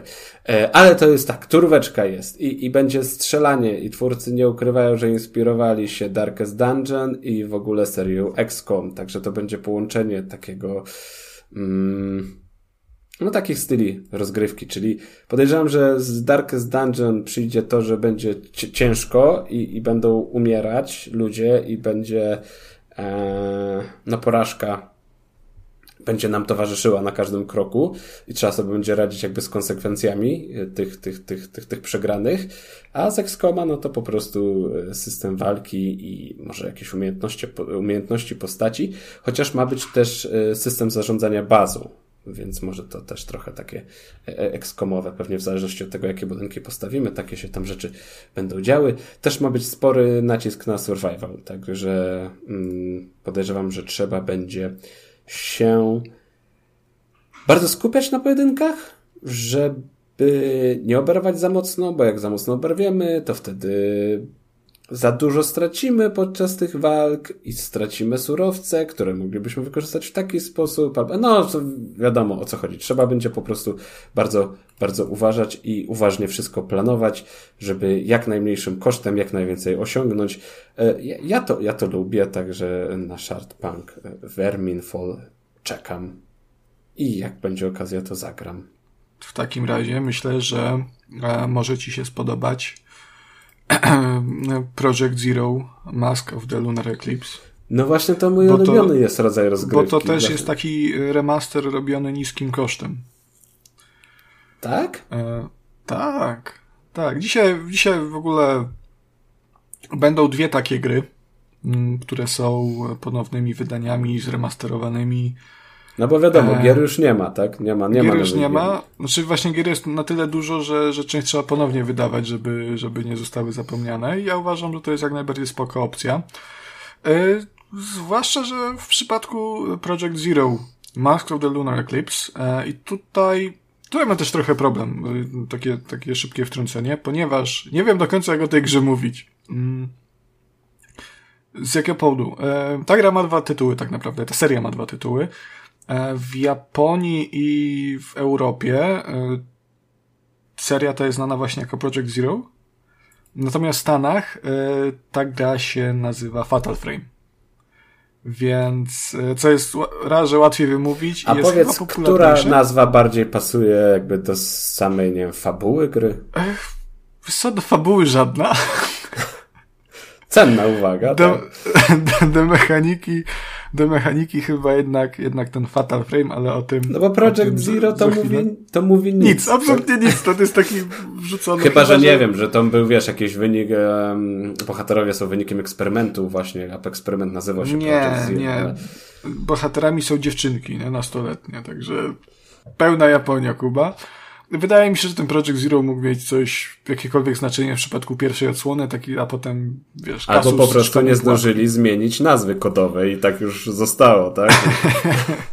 Może. E, także prawdopodobnie, nie wiem, no będę, będę to stosował wymiennie, jako że to jest polskiej dystrybucji, to troszkę się uznane jako właśnie Project Zero, to troszkę się w tym kierunku skłaniam bardziej i jakoś tak o tej grze myślę.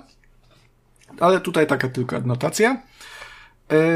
Dlaczego wznowienie Project Zero Mask of the Lunar Eclipse, ten remaster jest dużym wydarzeniem?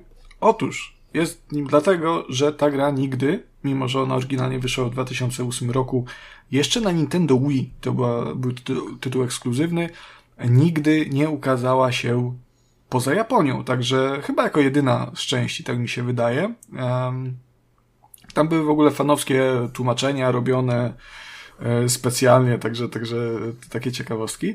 Natomiast oficjalnie nigdy to u nas nie było dostępne i dopiero teraz można mm, sobie to ograć w ludzki sposób, nie? Prawda? Jak człowiek, e, może nie po polsku, ale po angielsku ta gra jest dostępna. E, I fajnie, ponieważ ponieważ ta seria, czyli, czyli, czyli Project Zero łamane na Fatal Frame jest dość e, unikatową serią. Ona, ona ma swój cult following. E, chociaż jakoś tak nie jest bardzo popularna, natomiast jeżeli się mówi o survival horrorach, bo to jest ten gatunek gry, e, to ten Fatal Frame mm, gdzieś się zawsze przewija. Jest, jest, jest jedną z tych gier, o których się wspomina. E, nie bez powodu, e, ponieważ raz, że e, tutaj też się odnoszę, bo tylko grałem, grałem w Mask of the Lunar Eclipse. E, pozostałe części są na moim radarze, zwłaszcza po zagraniu w Lunar Eclipse. Mm, także ten, ten, ten kult tej gry jest dla mnie zrozumiały po zagraniu, bo ta gra ma naprawdę fantastyczną atmosferę takiego japońskiego horroru. E, tu jest nie ma tu zombiaków, nie ma tu jakichś potworów, tu się skupiamy głównie na, na duchach, fabularnie odwiedzamy Rogetsu Island. Um, to jest taka wyspa, gdzie jest, gdzie jest taki hotel tak naprawdę, który służył kiedyś jako szpital dla mm, obłąkanych. E, całość się dzieje jeszcze w latach 80., w 1980 roku, także w ogóle jest e, troszkę bardziej analogowo, więc jeszcze bardziej creepy. Ale mm, trochę taka ktoś... klasyka, trochę takie klasyka, tak, tak, tak, tak, tak, tak, tak. Co ciekawe, to większość tych, tych Fatal Frame'ów, bo sobie czytałem o tych grach wcześniej, e, większość tych Fatal Frame'ów poprzednich, czyli trzy to były, bo to jest czwarta odsłona, mm, toczyła się w takich e, budynkach e, bardzo klasycznie japońskich, takich tam z jakiejś tam ery Meiji, Meiji, tu już e, wybaczcie mi, nie pamiętam, ale tych takich, jak myślisz o japońskich budynkach, to, to jest ten budynek, nie te bambusowe, jakieś ładnych, tam ładnych przesuwane. Tak, te daszki ładne, tak. Natomiast tutaj tworząc Mask of the Lunar Eclipse, tu w ogóle Wszyscy to robili, bo to robiło i Koei Tecmo, i Nintendo SDP, i Grasshopper na przykład, czyli firma Sudy 51. E, chociaż ta sama gra nie jest, nie, nie jest aż tak odjechana jak, nie wiem, na przykład No More Heroes. Um, no to oni w, tym, w tej części ukierunkowali się trochę e, w bardziej uniwersalnym kierunku, który byłby zrozumiały zarówno dla Japończyków, jak i e, zachodnich odbiorców, co jest paradoksem, że ta gra nie wyszła na zachodzie nigdy. E, chociaż ponoć była wersja dla europejska planowana, ale ją skasowano. Mimo, że to jest najlepiej sprzedająca się, była najlepiej sprzedającą się odsłoną z serii, to jest w ogóle... Czyli takie no nie wiem, no ja, odpowiedzialne ja decyzje marketingowe. to jest w ogóle... E, więc stąd też jest ten szpital łamany na hotel, nie? E, ale sam, same te japońskie duchy, ten japoński horror, jeżeli, jeżeli ktoś kojarzy. Wiesz co, e, przepraszam, jeszcze cię tak no. wtrącę, ale to trochę wygląda jakby ta gra miała dwóch szefów, którzy nie mogli dojść do porozumienia. Jeden mówi, damy tytuł Fatal Frame, a drugi nie, Project Zero. Dobra, to nazwiemy Fatal Frame Project Zero. Ja chcę, żeby akcja toczyła się w hotelu, a ja w opuszczonym szpitalu psychiatrycznym. Hmm, hmm, hmm. Zróbmy opuszczony szpital psychiatryczny w hotelu. Wiesz, no proste rozwiązania, kompromis. Ale ta gra to jest taki pierdolnik trochę, nie? To jest taki dużo różnych pomysłów, które są absurdalne same w sobie, a które mimo wszystko składają się na jakąś taką jedną sensowną e, całość i sprawiają, że to działa mimo wszystko, czyli powinno. Eee, dobrze, ale może od początku, bo tych różnych dziwnych, śmiesznych rzeczy y, dojdę później. Eee, fabuła, o czym ta gra jest? Mm. I nie wiem, jak do tego podejść, bo w zasadzie e, przed nagraniem sobie zacząłem pisać recenzję e, na, na swojego bloga e, tej gry i tak, kurde, przy tym akapicie o, o fabule musiałem strasznie kluczyć. Bo survival horrory mają to do siebie, że te fabuły bardzo często są takie dosyć, wiesz, niejasne, są takie troszkę skomplikowane, zawiłe, żeby, żeby, że to się też odkrywa, nie? W trakcie gry. To nie jest tak hamsko podane na tacy. I tutaj to zostało podkręcone, bo nie tylko e, sporą część historii odkrywamy poprzez różne dzienniki, e, ale też e, ona jest raz, że zawiła, dzieje się, dwa, że dzieje się z perspektywy trzech różnych bohaterów, a cztery, że ona jest opowiadana niechronologicznie, więc każdy bohater... Brzmi jak totalny burdelnik. Że co? Jak totalny burdelnik, który do niczego nie prowadzi. No ale dobra. No, no trochę prowadzi, a trochę nie. No trzeba się domyśleć, czy prowadzi, czy nie. Czyli mamy taki, taki wór, wór fajnych pomysłów i coś się z tego ulepi. No. Tak, brzmi, więc postaram trochę się... jak tak... japońska gra, co mogę powiedzieć. No. no tak, ale tak jest, no. Postaram się, ale ta fabuła jest fajna, musisz mi zaufać. Nie, pewnie. Ja tego nie lubię, ale będę musiał tak chamsko tę fabułę po kolei opowiedzieć troszkę, o co tu chodzi. Jest to Rogetsu Island. I tam był ten szpital, tam byli ci obłąkani ludzie. I w 1970 roku tam się jakieś jajca straszne od nie paliły. Eee, ja, w ogóle wszyscy, wszyscy mieszkańcy zniknęli i poumierali i tylko piątka e, dziewczyn przeżyła. E, w tym dwie główne bohaterki i to są, e, To jest Ruka i to jest Misako. No jak na razie wszystko e... logiczne, zachowany sens tutaj. Tak, tak jest sens, Podoba tylko one, prze, one przeżyły. No właśnie dlaczego one przeżyły, to jest część Słuchaj Zagadki. E, psikus polega na tym, że straciły pamięć. A przynajmniej jej część, bo na przykład pamiętają, że miały jakieś powiązania z tym hotelem. E, znaczy to, co gdzie... dobrze, żeby pamiętały, to pamiętają, a to, co nie mają tak. nie pamiętać, to nie pamiętają generalnie. Przestań się nabijać z tej gry, ona jest bardzo fajna. Dwie z tych dziewcząt, których imion już nie pamiętam, udały się do Torogetsu Island i zmarły. O, masz. Po 10 latach, w 1982. Więc um, jedna z bohaterek, czyli Misako, bierze trzecią dziewczynę, która się nazywa Madoka i razem stwierdzają, że to będzie zajebisty pomysł, jak one tam zmarły na tej wyspie, to jest tajemnicza i ja już coś pamiętam o niej, ale nie wiem co dokładnie, to że one tam pojadą same i one znajdą te dwie dziewczyny zmarłe albo w ogóle wykminią, co tam się dzieje. Ale czekaj, po jakim okresie one pojechały tam? To chyba od śmierci od tych dziewczyn. A, od razu. Chyba dobra. od razu praktycznie. Świeża, świeża sprawa, dobra. To już tam nie, mniejsza o to. Psikus polega na tym, że ta Madoka zaginęła zaraz, jak tylko weszły do tego szpitala. No i Misako została sama. I zaczęła jej y, szukać, prawda? Też starając się rozwikłać zagadkę, co, te, co też się od niej nie paliło te 10 lat wcześniej. No więc Ruka, czyli ta piąta z dziewczyn, która jako jedyna nie pojechała tam, stwierdziła, że no to w takim razie, jak tamte zaginęły i nie wiadomo co się dzieje, no to trzeba tą Misako uratować. E, I Madokę, bo ona nie wiedziała, że jeszcze zaginęła. I później była szósta, i, i, siódma, i ósma. Nie, i nie, bo tylko ich pięć było. I Ruka pojechała jeszcze raz też na tę wyspę, tym razem sama, nie? W ogóle zajebisty pomysł. E, to pierwsze, co I ona nie zrobić. zaginęła, bo to jest główna bohaterka. I żeby jakby jeszcze było mało, to w, w, nagle się okazuje, że na tę wyspę jeszcze przyjechał y, pan, który się nazywa Choshiro i to jest detektyw policji, który był związany z tą sprawą sprzed 10 lat. Po co no on tam przyjechał, jakiś, chuj wie. Jakiś szczęśliwy zbieg okoliczności, no. I wiesz, i, i chuj wie, co się dzieje w tej grze tak naprawdę fabularnie trochę. Bo y, jakby całe to tło fabularne jest naprawdę interesujące, bo tam się, wiesz, to już tam nawrzucali jakieś tam pradawne rytuały, tajemne ugrupowania, chujemuje dzikie węże, prawda, wierzenia, jakieś bóstwa, legendy e, i to się tam miesza wszystko w takim kotle i wychodzi z tego pyszny bigos. Ten klimat tego, tej historii, e, mimo że zawią- całej zawiązanie i to jak to opisuję, to naprawdę brzmi ułomnie, ja to wiem, natomiast nie jestem w stanie tego jakoś lepiej podać. Ale to wiesz co? To wcale no. nie jest tak, że w przypadku każdej japońskiej gry, o której opowiadasz, tak wychodzi. No, no słuchaj, no. E, psikus polega na tym, że troszkę czasami nie wiadomo w zasadzie co się robi, dlaczego. E, bo chłoniesz tę historię, chłoniesz te kolejne elementy tej układanki z dzienników, z jakichś e, krótkich cutscenek, z jakichś krótkich dialogów z tymi duchami. No bo tam wszędzie są duchy oczywiście e, japońskie. Część jest przyjazna i one nam na przykład pokazują drogę, gdzie mamy iść.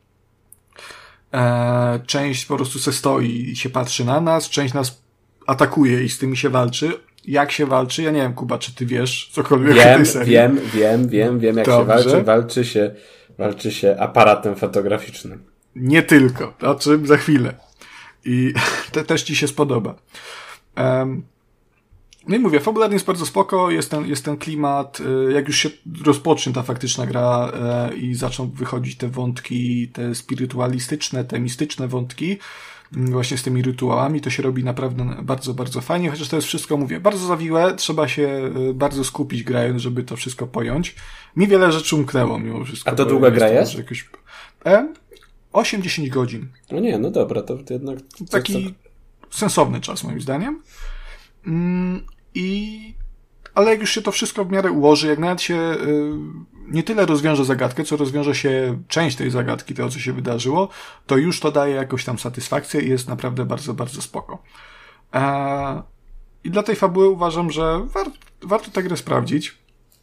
Głównie dla niej, dla niej ponieważ um, gameplayowo ta gra jest spoko, ale tylko spoko. To jest takie spoko w najbardziej neutralnym tego słowa znaczeniu. To je, nie jest nic nadzwyczajnego. A nie jest e? tak trochę, że te, nie wiem, ile, 10-12 lat temu to było bardziej spoko, a teraz już jest po prostu mniej spoko? Nie, wydaje mi się. W sensie tu jest dużo takich rzeczy, które są e, dziwnie pomyślane, bo u podstaw to jest taki klasyczny survival horror, nie? Jaki, jaki znasz. E, chodzisz po, po, po, po tym budynku, szukasz tych dzienników, szukasz gdzie pójść, co jest, mówię, fajnie zasygnalizowane tym, że te duchy się po prostu pojawiają i one nas w pewien sposób tak y, prowadzą, gdzie, gdzie w miarę powinniśmy się udać. E, chociaż szkoda, że czasami nie tłumaczą dlaczego tam się powinniśmy udać, bo przez sporą część gry nie wiedziałem w zasadzie, co ja kurwa robię i co te, jaki jest cel tych bohaterów, bo ta fabuła mi się układała, te, ten, ten świat, ale motywacja bohaterów tak średnio. E, natomiast e, szukamy też tych e, różnych rodzajów amunicji, szukamy jakichś leczących nasz, nas roślinek, takie klasyczne survival horror, horrorowe mm, rzeczy, nie? A powiedz mi w mm. punkty zapisów, co zostały pochowane? w, w lampiony. Dobra. W lampiony, natomiast są, jest, jest też autosave, także, także bardzo spoko. I psikus polega na tym, że jest fajnie, natomiast poza tą walką z duchami, o tym jak wygląda walka za chwilę powiem, to się niezbyt dużo robi. So jest parę takich łatwiejszych zagadek, e, albo trudniejszych, bo jest na przykład ta jebana zagadka, kurwa, z przesuwaniem e, tych kwadracików. Kojarzysz to, że masz tak, że jeden jest pusty i po prostu Tak, jeden jest pusty. Ja pierdolę. No ale pokazywałem ci, jak to fajnie zrobili, na przykład rozwiązali w Forspoken, tak? Że wystarczy przesunąć jeden i się cała zagadka rozwiązuje i nie ma no problemu. Tutaj nie, co, co więcej, za każdym razem jak odpalasz tę zagadkę, to masz losowo punkty roz, ten, rozwiane. Ale dzięki temu w ogóle, bo się wkurwiłem, już tak godzinę siedziałem i przesuwałem to, no nie idzie, nie? To sobie wygooglowałem, nie jak rozwiązać tę konkretną zagadkę, e, tylko poradnik w ogóle do, do tego typu zagadek, nie? I się okazuje, że jak wiesz jak to wykonywać, to jest w sumie łatwe. Jest system. E, tak, jak jest system, to w sumie to automatycznie leci i, i to sobie zapamiętałem i będę to stosował. Może mnie, mnie będą te zagadki w końcu bawić, a nie wkurwiać. Um, no tylko, wiesz... Denerwować. Zagadek... Dobrze, tych parę zagadek jest, e, ale już na przykład to, jak się porusza postaciami w tej grze, to jest po prostu, Jezus. Ja wiem, że to jest gra na Wii, nie? Ale oryginalnie, ale to jest... Ych, kurde. E, jakby samo takie sterowanie u podstaw nie jest niczym złym, to jest takie standardowe po prostu łażenie. No ale już chociażby to, że te postaci chodzą tak powoli, że zasypiasz po prostu jak w Diablo 3 chodząc. Na szczęście jest opcja biegu, tylko że ten bieg to jest tak o nie wiem, no o pół wartości szybszy niż ten, niż spacerek. No upierdliwe to jest strasznie. Łażenie z tą latarką, takie to jest wszystko koślawy, bym powiedział. To, ta, to, tą latarką se świecisz, szukając przedmiotów, które się pojawiają w postaci takiego światełka. Trzeba je najpierw odkryć latarką, nie? E, czasami masz wskaźnik w ogóle, który cię nakierowuje, gdzie może być przedmiot, tylko on jest tak zajebiście intuicyjny, że ty tam świecisz, jak już on się jarzy, ten świecisz tą latarką w tym miejscu przed sobą i go nie ma, po czym gdzieś tam się odwróci, że się okazuje, że on był, nie wiem, no metr wyżej. Także, także to jest tego typu gra. Mm, ale ta walka jest ciekawa. To w końcu sobie przejdźmy do tego. E, ponieważ, tak jak Kuba wspomniał, tutaj się walczy z duchami aparatem. Co jest absolutnym kuriozum, natomiast, no, nie wiem, no to się, to jest jakoś tak poprowadzone, że jeżeli kupisz tę konwencję, to to działa i nie zadaje zbędnych pytań. E, dziewczyny znajdują te swoje aparaty dość szybko, e, bo tam za, zaraz praktycznie kilka pokoi po wejściu do, te, do budynku. E, no i aparat jest fajny, aparat, aparat mamy różne obiektywy, które znajdujemy w trakcie Ale czekaj, czekaj, czekaj, czekaj. Powiedz mi, jak to zostało wyjaśnione od strony fabularnej, że ten aparat zabija te duchy. Był chłop, zrobił magiczny aparat, zamknij mordę. Aha. To teraz już w sensie, wszystko jasne. Znaczy nie, no wiesz co, chodzi o to, że twórcy się nie skupiają na tym zbyt mocno i to nie, ale, ale to jest plus. No wiesz, ale bo nie to, mogli tam jakieś, no to, jest tak tam trochę... dusza, dusza jakiegoś demona zaklęta w tym, coś tam. Nie, to jest po prostu, no, no jest, zabija duchy. No i, i co? No jest. No, ale, dobra, lecimy ale, dalej, ale tylko duchy, czy jakbym na przykład zrobił zdjęcie y, innemu bohaterowi, to też bym go zabił w jakiś sposób, mm, że na przykład... Yy, nie, bo tam nie ma innych bohaterów obok ciebie, jesteś sam cały czas. Ci bohaterowie nigdy się ale nie spotykają. Ale no dobra, innemu człowiekowi jakbym zrobił. Nie ma innych ludzi nie obok ciebie. No dobrze. A jak e, motylkowi bym zrobił zdjęcie na przykład. Nie ma, motyl... nic tam nie ma, tam są tylko duchy chyba. Duchy, dobrze. No to Tam są tak tylko będzie. duchy, ale jak zrobisz zdjęcie świecącym się drzwiom, to o, na przykład e, na zdjęciu pojawi się wskazówka, e, gdzie się powinieneś udać. Mm -hmm,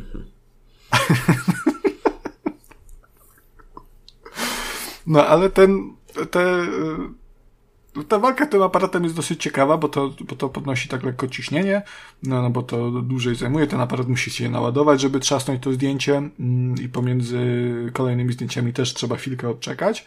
Do tego A to jest dynamiczne, gdy... czy to tak na spokojnie sobie Jest, możesz... jest dynamiczne, bo te duchy cały czas na ciebie biegną, e, cały czas cię próbują dziabnąć, chociaż one też to takie średnio ruchawe są, nie? One raczej tak... Dobra, to jeszcze muszę, przepraszam, muszę poruszyć no. to. Jak pierwszy raz bohaterka odkryła, że ten aparat działa w taki, a nie inny sposób? Wiesz, że nie pamiętam? Chyba przypadkiem zdjęcie zrobiła. Ze strachu, czy co? Naprawdę nie pamiętam teraz. Nie pamiętam, że znalazła aparat i potem robiłem zdjęcia duchów.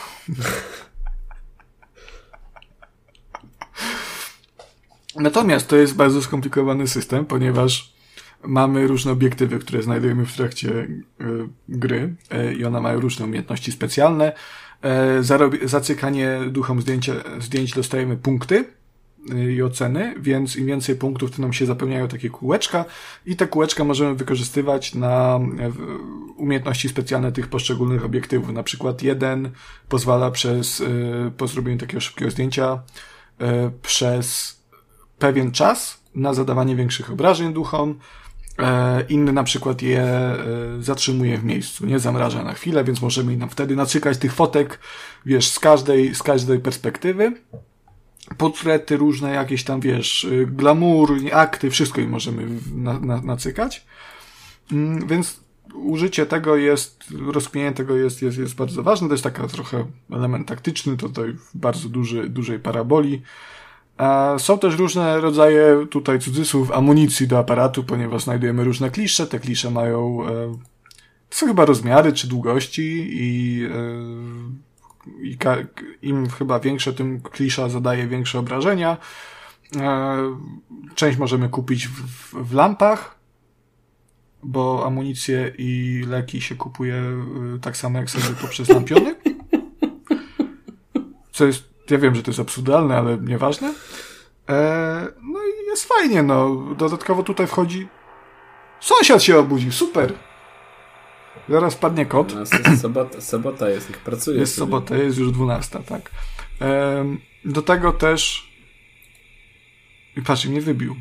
A takie ciekawe rzeczy opowiadałem. No ciekawe, no. no. Ciężko wrócić e... do takich rzeczy, ja sobie zdaję Aha. z tego sprawę, bo to... Tak, tu, się, tu wchodzi ta kwestia tego Fatal Frame'a, czyli amerykańskiego tytułu gry, ponieważ Fatal Frame to jest e, nazwa ataku tutaj, mm, raczej ciągu ataków, które, ponieważ kiedy duch nas atakuje, to w pewnym momencie tak, taka się obramówka zaświeca dookoła obiektywu i wtedy możemy cyknąć fotkę, ogłuszyć ducha i wtedy móc cyknąć serię takich fotek za duże obrażenia i to jest właśnie Fatal Frame. E, I wykorzystanie tego też jest takie dosyć kluczowe, jeżeli chodzi o, o walkę z tymi duchami. Natomiast e, powiedziałem, że e, to ci się Kuba spodoba. Powiedziałem, że dziewczyny. Ale znajdują... tobie, tobie sprawia frajdę terroryzowanie mnie w taki sposób, prawda? Bardzo, ja się strasznie cieszę, Kuba, bo tu cię nawracam na fajne gry. Powiedziałem, że dziewczyny znajdują aparat, a przecież jest jeszcze trzeci główny bohater, czyli detektyw Choshiro, który kobietą nie jest. Yy, no nie jest, no. Yy, I on nie znajduje aparatu. I on znajduje latarkę. Latarkę. I to jest taki trochę Anal Wake, tylko japoński, bo on świeci tą latarką w te duchy i jak mocniej przyświeci, to im zadaje obrażenia.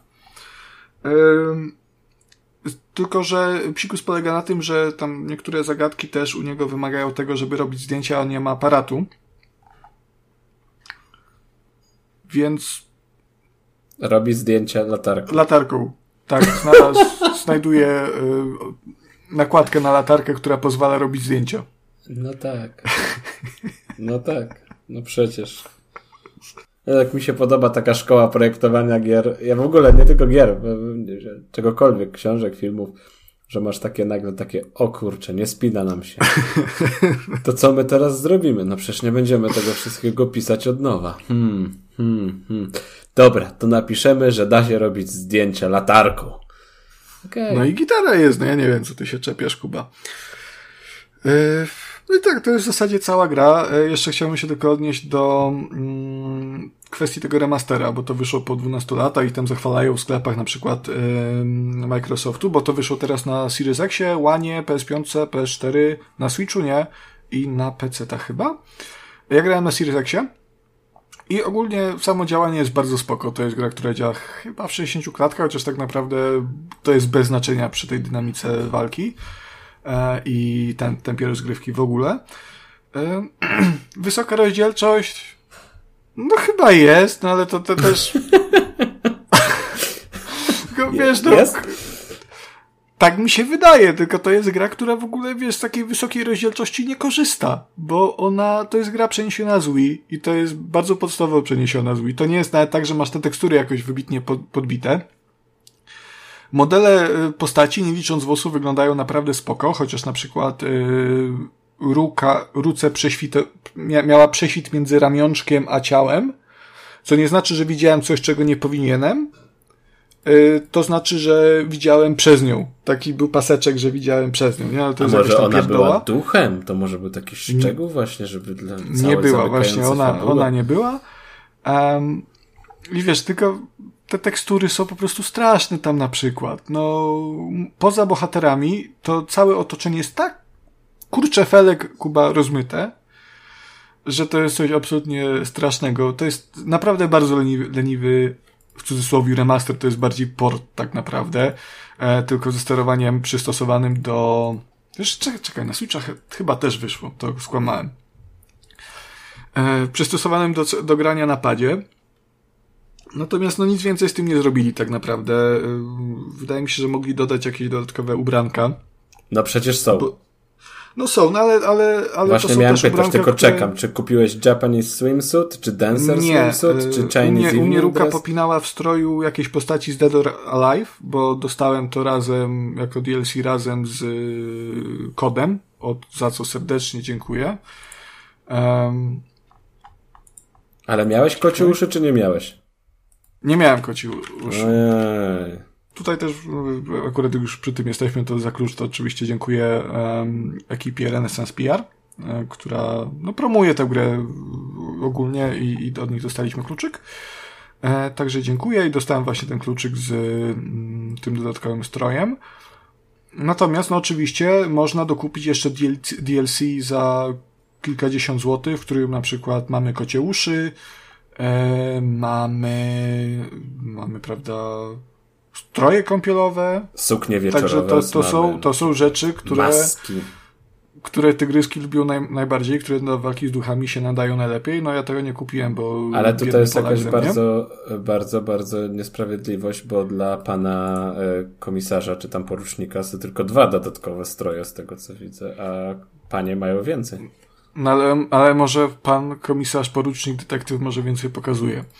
E, I to brzmi kuriozalnie, natomiast jakby dodatkowe stroje w survival horrorach to jest e, w survival horrorach to jest coś, co się pojawia już od dawnych, dawnych rezydentów. E, bo już chyba czwórka miała przecież stroje, nie? Resident Evil 4 z 2004 roku, tak mi się wydaje, oryginalnie to wyszło. Także to nie jest nic dziwnego, większość tych strojów, znaczy jeżeli kupimy, to to mamy odblokowane od razu, nie? Ja tam też jakieś miałem pomniejsze rzeczy, na przykład okulary eleganckie dla pana detektywa, miałem jakieś tam kwiatki we włosach i urocze okularki dla dziewcząt. Mm, natomiast po odblokowaniu też, te, te, też, po przejściu gry też się odblokowują e, dodatkowe stroje, które w kolejnych przejściach możemy sobie użyć, nie? Ale to jakoś można, nie trzeba. No, nie, jakoś to, wiesz, jeżeli to ci przeszkadza, nie musisz z tego korzystać. Taka klasyka japońska troszkę, nie? Mm. Co jeszcze? No poza tym gra działa dobrze, jakiś nie ma wielkich problemów w działaniu, też, czy też nawet żadnych. E, poza tym, że to jest biedny port, y, no to nie mam jej nic do zarzucenia. Ona kosztuje 230 zł. Nie wiem, czy to jest. To jest dobra dużo. cena. Nie jest, wysoka. Nie jest wysoka, ale nie, jak na dzisiejsze jest. standardy, ale troszkę tak, nie wiem, z 8 dyszek bym spuścił, e, ze 150 już bym się zainteresował nią. Sporo, e, sporo. Aha, jeszcze jedna kwestia. Jeżeli lubicie horrory, lubicie się bać, to to nie jest gra dla was. Mm ona jest mało straszna. Ona ma świetną atmosferę taką, takie, takie, takiej grozy, niepokoju. Natomiast, no nie wiem, nawet grając w nocy na sławkę jakoś nie bardzo się bałem. Ona jest bardziej niepokojąca niż straszna. Yy, tu ważne też nie ma jumpscarów żadnych, także też to jest ogromny plus. Yy, chociaż mogło być troszkę strasznie mimo wszystko. No. Uff, cieszę się, że mamy już to za sobą. Jakie tam masz jeszcze japoszczyzny w zanadrzu w najbliższym czasie? E, na razie, na, na razie żadnych. Eee, ja sobie już na dzisiaj to jest cała moja japońszczyzna. Pewnie zaraz Kacper wpadnie niedługo na następny epizod z tym Resident Evil remake. No, może, może. Chociaż to już taka bardziej europejska japońszczyzna, to już jest tak myślę, że dla zdrowsza, prawda? Zdrowsza. Akceptowalne jest. A powiedz mi, Kuba, bo ja słyszałem, że ty się y, ze swoją wspaniałą żoną, którą serdecznie y, pragnę pozdrowić, bawiłeś się w ogonki. E, tak, bawiliśmy się trochę w ogonki. W rzece. Tego, o tym nie chciałbym opowiadać, ale chciałbym opowiadać o takiej grze. E, nie, dobra. to było tak, że po ostatnim e, epizodzie tam skończyliśmy nagrywać i w ogóle Konrad z Kacprem nakrzyczeli na mnie, że Kuba żadnych gier nie przygotowałeś, żadnej recenzji, w ogóle jak śmiesz przychodzić na odcinki taki nieprzygotowany i niezaangażowany. I tutaj jest taki, ta, taka gra jest, taki River Tales Stronger Together i, I ty masz brać tą grę i masz ją recenzować. A tak Konrad krzyczał, żeby nie było, że to Kacper tak krzyczał, bo to Konrad tak krzyczał. E, a że to jest bardzo urocza gra i tak naprawdę. Ja chciałbym sprostować w tym momencie. Ja powiedziałem, że ej, dostaliśmy River, czy River Tales Stronger Together. Czy ktoś chce? Bo moje, kurwa, dawać mi to, to jest nie... Łapy precz. Kłamiesz, kłamiesz, ale nie będziemy teraz prać brudów publicznie. E, obie strony podkoloryzowały tę historię. Dobrze. E, a że jest to gra na pierwszy rzut oka bardzo urocza, bo opowiada o przygodach e, kotka i rybki. To jest w takich bardzo ciepłych, e, bajkowych barwach. Mm, to mnie zainteresowało. Takie historie z mojego doświadczenia z kotem nie, nie kończą się pozytywnie dla jednej ze stron. Że się kończy podrapanym? A, rybka, że. No, rybka no widzisz, się kończy zjedzona. Tutaj jednak mamy tą historię, że przyjaźń no, jest. Chyba, ponad... że to szczupak, nie? To wiesz. To wiadomo, to po kocie. Nie, no, szczupak jest król, król wód, jak lew jest król dżungli. E, ale tak, tutaj jest jednak ta przyjaźń ponad, ponad podziałami, prawda? I są prawdziwymi przyjaciółmi. I ja potem grę sięgnąłem również dlatego, że e, jest to tytuł stawiający na kooperację, tak? A jak dobrze wiemy, redaktorzy Trójkastu uwielbiają gry kooperacyjne, w które mogą zagrać sami, bo tak jest najlepiej, koniec końców. Ale e, faktycznie. Kuba, Kuba do, do żony poszedł, ej, bo do, mam taką grę, River Tales Stronger Together, może tutaj się pobawimy w ogonki razem. No i Kuba spał na wersalce. Piękna historia. Piękna. Mm. Wszyscy mogliśmy pograć w sumie, w sumie w ubiegu. Ale dobra. Nie chciałeś, nie chciałeś ze mną, pograć. Tak, tak, nie chciałeś ze mną grać. nie dogadamy się w sprawie tej historii. Ale ty nie chciałeś bardziej. Ja nie chciałem bardziej. Dobrze. Yy, I tak. I na początku sobie faktycznie zajrzałem do tej gry sam. To jest gra, która się w 16 marca pojawiła dopiero w Early Accessie, także to jest yy, ciągle otwarty projekt i niedokończony projekt. I w sumie też tego, tego, co tutaj, o czym będę teraz opowiadał, nie nazwałbym recenzją, bo na recenzję zdecydowanie za wcześnie, bo tu jeszcze dużo rzeczy, mam wrażenie, nie działa tak, jak powinno działać. E, I trochę się zawiodłem, e, przez co też nie spędziłem z tą grą aż tak dużo czasu. Zacznijmy od tego, że sobie ją odpaliłem i e, no, te kilka dni po premierze to na przykład w ogóle nie było wsparcia dla sterowania klawiaturą i, i myszą, a ja jestem klawiaturowy i myszowy. Znaczy, umówmy się, to wydanie gry na PC-ta, gdzie podstawową, podstawowym sposobem interakcji z tym sprzętem jest klawiatura i mysz, bez możliwości obsługi gry klawiatury i myszą to jest jakaś potwarz. Ja wiem, że w niektórych grach to, to jest mniej wygodne, no ale kurde, no ludzie, no. No, żeby to sprostować, to już mogę powiedzieć, że, że właśnie do, dodane zostało, mm, dodana została taka możliwość. No, ale przecież, no, mam pada w domu, akurat mam ten y, switchowy Pro Controller i teoretycznie według... To nie masz pada w domu. Bardzo dobry jest pad. Y, a muszę się wyposażyć w jakiegoś, w jakiegoś lepszego. No, ale teoretycznie jest tutaj no, możliwość, prawda? Pełna obsługa kontrolerów na Steam widnieje. I y, otóż się y, tak składało, że ten switchowy też nie działał na, na początku, więc y, w ogóle do tej pory mm, to ułożenie przycisków i tak dalej to się w ogóle nie spina z tym, co tam widzisz w grze i to jest chyba Xboxowe tam zamiast switchowego. Także no to jest fatalne pod tym względem, ale przynajmniej teraz Czyli co, czy jak wciskałeś A, to, to się myliłeś cały czas i B wciskałeś? E, znaczy na przykład, wiesz, ja, ja nie znam tych różnych tych, tych napadach, co tam mam, ale znaczy, e, jak mi pokazywało strzałkę do dołu, to u mnie strzałka do dołu nic nie robiła, a strzałka w prawo robiła. Także to na takiej zasadzie. A, to już w ogóle jeszcze wyższy poziom. Tak, tak, pokręcone. E, pokręcone to wszystko było. Ale dobra, już jak e, ten kontroler switchowy zadziałał tam w pewnym momencie, po pewnej aktualizacji, to zacząłem sobie grać sam. I teraz mamy dwóch bohaterów i jak się gra samemu, to jest na takiej zasadzie, że, że, że prawa strona kontrolera to jest jeden bohater, a lewa strona to jest drugi bohater i sobie tak o, prawda... To jest takie trochę jak Brothers. możliwe, bo w Brothers grałem z, grałem na klawiaturze pewnie. Tak, tak, możliwe. Ale tam też się dwoma bohaterami sterowało naraz. Mhm. Mm. No tutaj z tego sterowania to tak naprawdę masz tylko ruch i skakanie i używanie przedmiotów, także tak nie ma tego dużo. E, bardzo łatwo jest nad tym wszystkim zapanować. E, no i ja sobie pograłem tak, nie wiem, no 40 minut, e, po czym stwierdziłem, że, że, że starczy i wyszedłem sobie do, wyszedłem sobie z gry. I po jakimś czasie chciałem kontynuować moją przygodę i okazało się, że że, że, że muszę zaczynać od nowa, że cały postęp, który gdzieś tam miałem. E, po drodze oczywiście pokazywało mi się, że tam jakieś odblokowałem checkpointy i tak dalej. Nie wiem, może to nie były rozdziały, no ale jednak mm, zmuszenie kogoś do powtarzania 40 minut rozgrywki to jest zdecydowanie za, za dużo i to nie powinno mieć miejsca. E, więc już stwierdziłem, że nie będę kontynuował, bo nie mam ochoty ponownie tego przechodzić w pojedynkę i zaproponowałem wspólną rozgrywkę mojej jakże kochanej i wspaniałej żonie. I faktycznie pograliśmy sobie razem. No już ja używałem klawiatury, ona kontrolera. To wszystko działało. To chyba pod przemoc domową podpada Kuba. Czego? No z takiej gry. Ale o co chodzi? A, że, że ten, że ją zmuszałem do tego na takiej zasadzie? Tak. Y, znaczy nie, powiem ci, że bawiliśmy się całkiem y, spoko.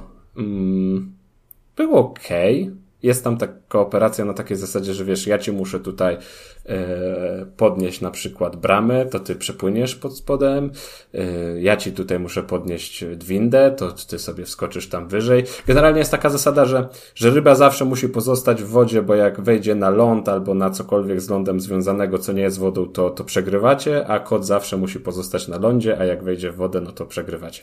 E, jest tam też jeszcze dużo takich małych zależności, że na przykład jak są piranie w jeziorku, to ryba się musi trzymać blisko kota, bo piranie jak widzą kota gdzieś tam na brzegu, to się boją i nie podpływają. Jest, jest okej, okay. to jest jak najbardziej stabilnie na taką rozgrywkę kooperacyjną, nie za bardzo skomplikowaną się, się nadaje. I nawet w, tym, w tej pierwszej godzince gry pojawiały się takie już troszkę bardziej skomplikowane zagadki na zasadzie, mm, no też podczas ich rozwiązywania trzeba było używać zręczności, czyli już gdzieś na zasadzie podpłyń gdzieś szybciej, bo tutaj coś opada, tu musisz skoczyć zanim to opadnie, a ta druga osoba musi podpłynąć gdzieś tam i, i to wszystko już nad rozwiązaniem tej konkretnej jednej danej zagadki trzeba było chwilę posiedzieć i chwilę pogłówkować, e, więc jakieś tam, jakieś tam wyzwanie jest. Pewnie czym dalej w las, tym tego będzie więcej i będą to bardziej skomplikowane wyzwania. Tak jak patrzyłem na jakieś materiały, to też może się zrobić trochę bardziej wymagająco pod kątem tej rozgrywki zręcznościowej.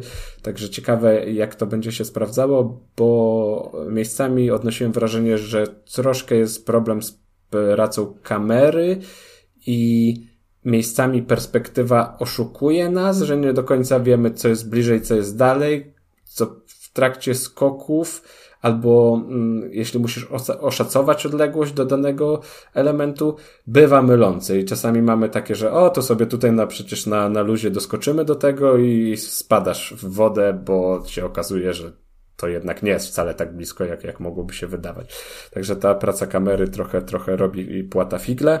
E, ciekawe, jak to jest dalej.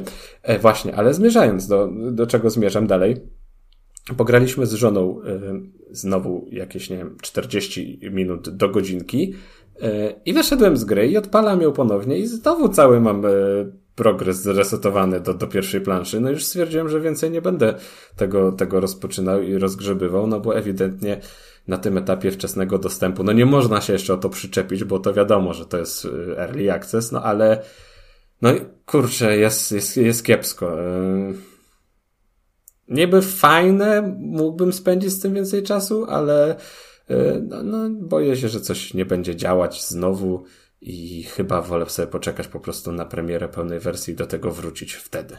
O, i jeszcze mogę dodać, że jest Remote Play Together, także można sobie grać z kimś, e, kto nie ma swojej kopii, po prostu zaprosić go do wspólnego grania.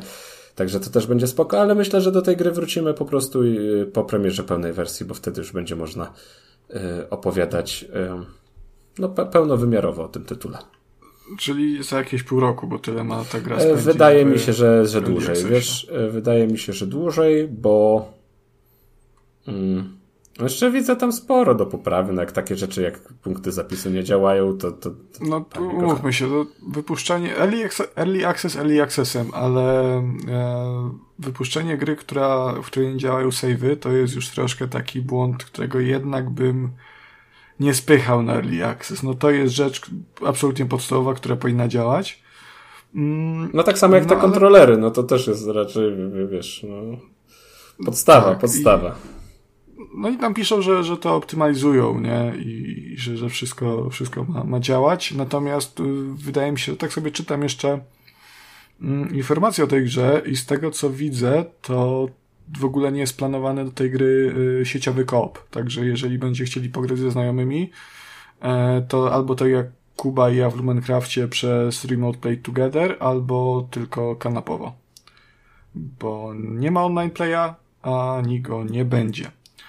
E, I cóż, coś jeszcze Kuba chciałbyś dodać może? Nie, no myślę, że na ten moment to, to po prostu tyle. Trochę się czuję za, zawiedziony, bo taka ładna i urocza gierka. I też y, jest bardzo ładna. No. Przerywniki no, no, no. Y, filmowe są, są bardzo, bardzo ładne. No takie, no po prostu jakbyś oglądał bajkę, animację, tak?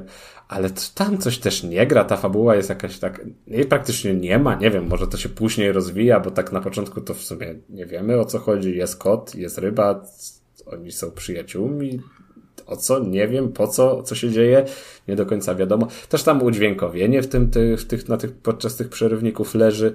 E, także no, wydaje, jest jeszcze sporo pracy i nie wydaje mi się, żeby udało im się to zamknąć w 6 miesięcy. No ale co, no, poczekamy, zobaczymy. No by. E, I za kluczyk oczywiście dziękujemy też, tu warto zaznaczyć, że kluczyk dostaliśmy od e, nie wydawcy, ale agencji PR-owej, od Gravity Game Arise, za co też serdecznie dziękujemy. E, dalej. E, Kuba się wyprztykał z gierek w ogóle już, to jest wszystko, w co Kuba gra. No właśnie, nie, nie jest wszystko, w co Kuba, bo przecież nie? teraz Kuba odkrył Fortnite'a i Kuba gra w Fortnite'a. Nie wiem, czy to się można publicznie przyznawać do takich rzeczy. Można e, chyba. Można, ale gdzieś dopóki, tam... Dopóki nie kupisz, wiesz, Battle Passa i skórek, to można. Nie, no ci co Battle Passa kupują, to najgorsi z takimi, to ja nawet Daj- nie rozmawiam. Daj rozmawiam spokój, ja nie wiem, bo ja to nie wiem, kto może coś takiego kupić, żeby mieć jakiegoś, wstyd- nie wiem, na przykład fa- skina z fajną czaszką z płonącymi rokezem. Nie wiem. Grałem ostatnio, grałem z takim gościem random totalny jakiś z internetu, coś imię miał na, na, na K, tylko pamiętam yy, i właśnie, nie wiem, dwa razy zagrał, od razu Battle Passa wykupił. Szalony, szalony. Pewnie jakiś wieśniak Grzeszowa, nie? No dajcie Ko, ko, ko, ko, ko. Konrad Conan może? Barbarzyńca może. A widzisz, bo to się fajnie składa, ponieważ do Konana Barbarzyńcy bardzo mocno nawiązuje kolejna gra, którą będę miał przyjemność za uprzejmością Better Gaming Agency mm, zrecenzować. Mowa tutaj o e, Blade of Darkness, czyli kolejnym e, biednym remasterze e, starej gry i to już jest gra dużo, dużo starsza niż Project Zero, ponieważ jest to gra z 2001 roku, natomiast to jest również tytuł ekskluzywny pierwotnie, e, ponieważ oryginalnie Blade of Darkness jeszcze pod tytułem Severance Blade of Darkness ukazało się wyłącznie na e, komputerach PC. E, Tam był port na pierwszego Xboxa, tego orygi- oryginalnego planowany, natomiast e, gra się sprzedała raczej średnio, więc zrezygnowano z tego pomysłu. Mm, Tu już europejski pragmatyzm wchodzi, e, kontrastując trochę z tym, z tym niepragmatyzmem, absurdem trochę japońskiego podejścia do pewnych rzeczy.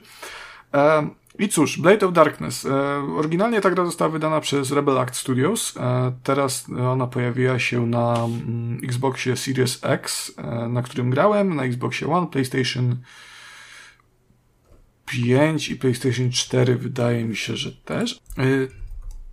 Tak, teraz Blade of Darkness pojawiło się na Xboxie Series X, na którym grałem, Xboxie One, PlayStation 5, PlayStation 4, Nintendo Switchu, gdzie można zagrać tę oryginalną wersję z 2001 roku oraz na komputerach PC, chociaż to akurat już y, w zeszłym roku. E, Teraz, teraz ta gra się pojawiła na konsolach. Switch też w sumie wyszedł wcześniej, także teraz to, to są te duże, poważne konsole, czyli, e, czyli Xboxy i PlayStationy.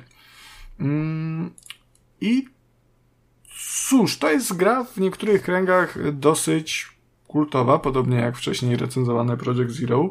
E, Natomiast no raczej bez takiego kultowego statusu i takiej mm, takiej marki jak, jak, jak, e, jak Project Zero.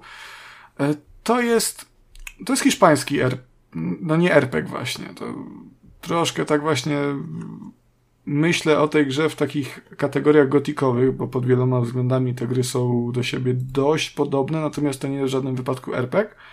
Em, to jest taki mm, typowy slasherek, to też się kategoryzuje jako em, ka, ten gatunek parasolkę, czyli action adventure.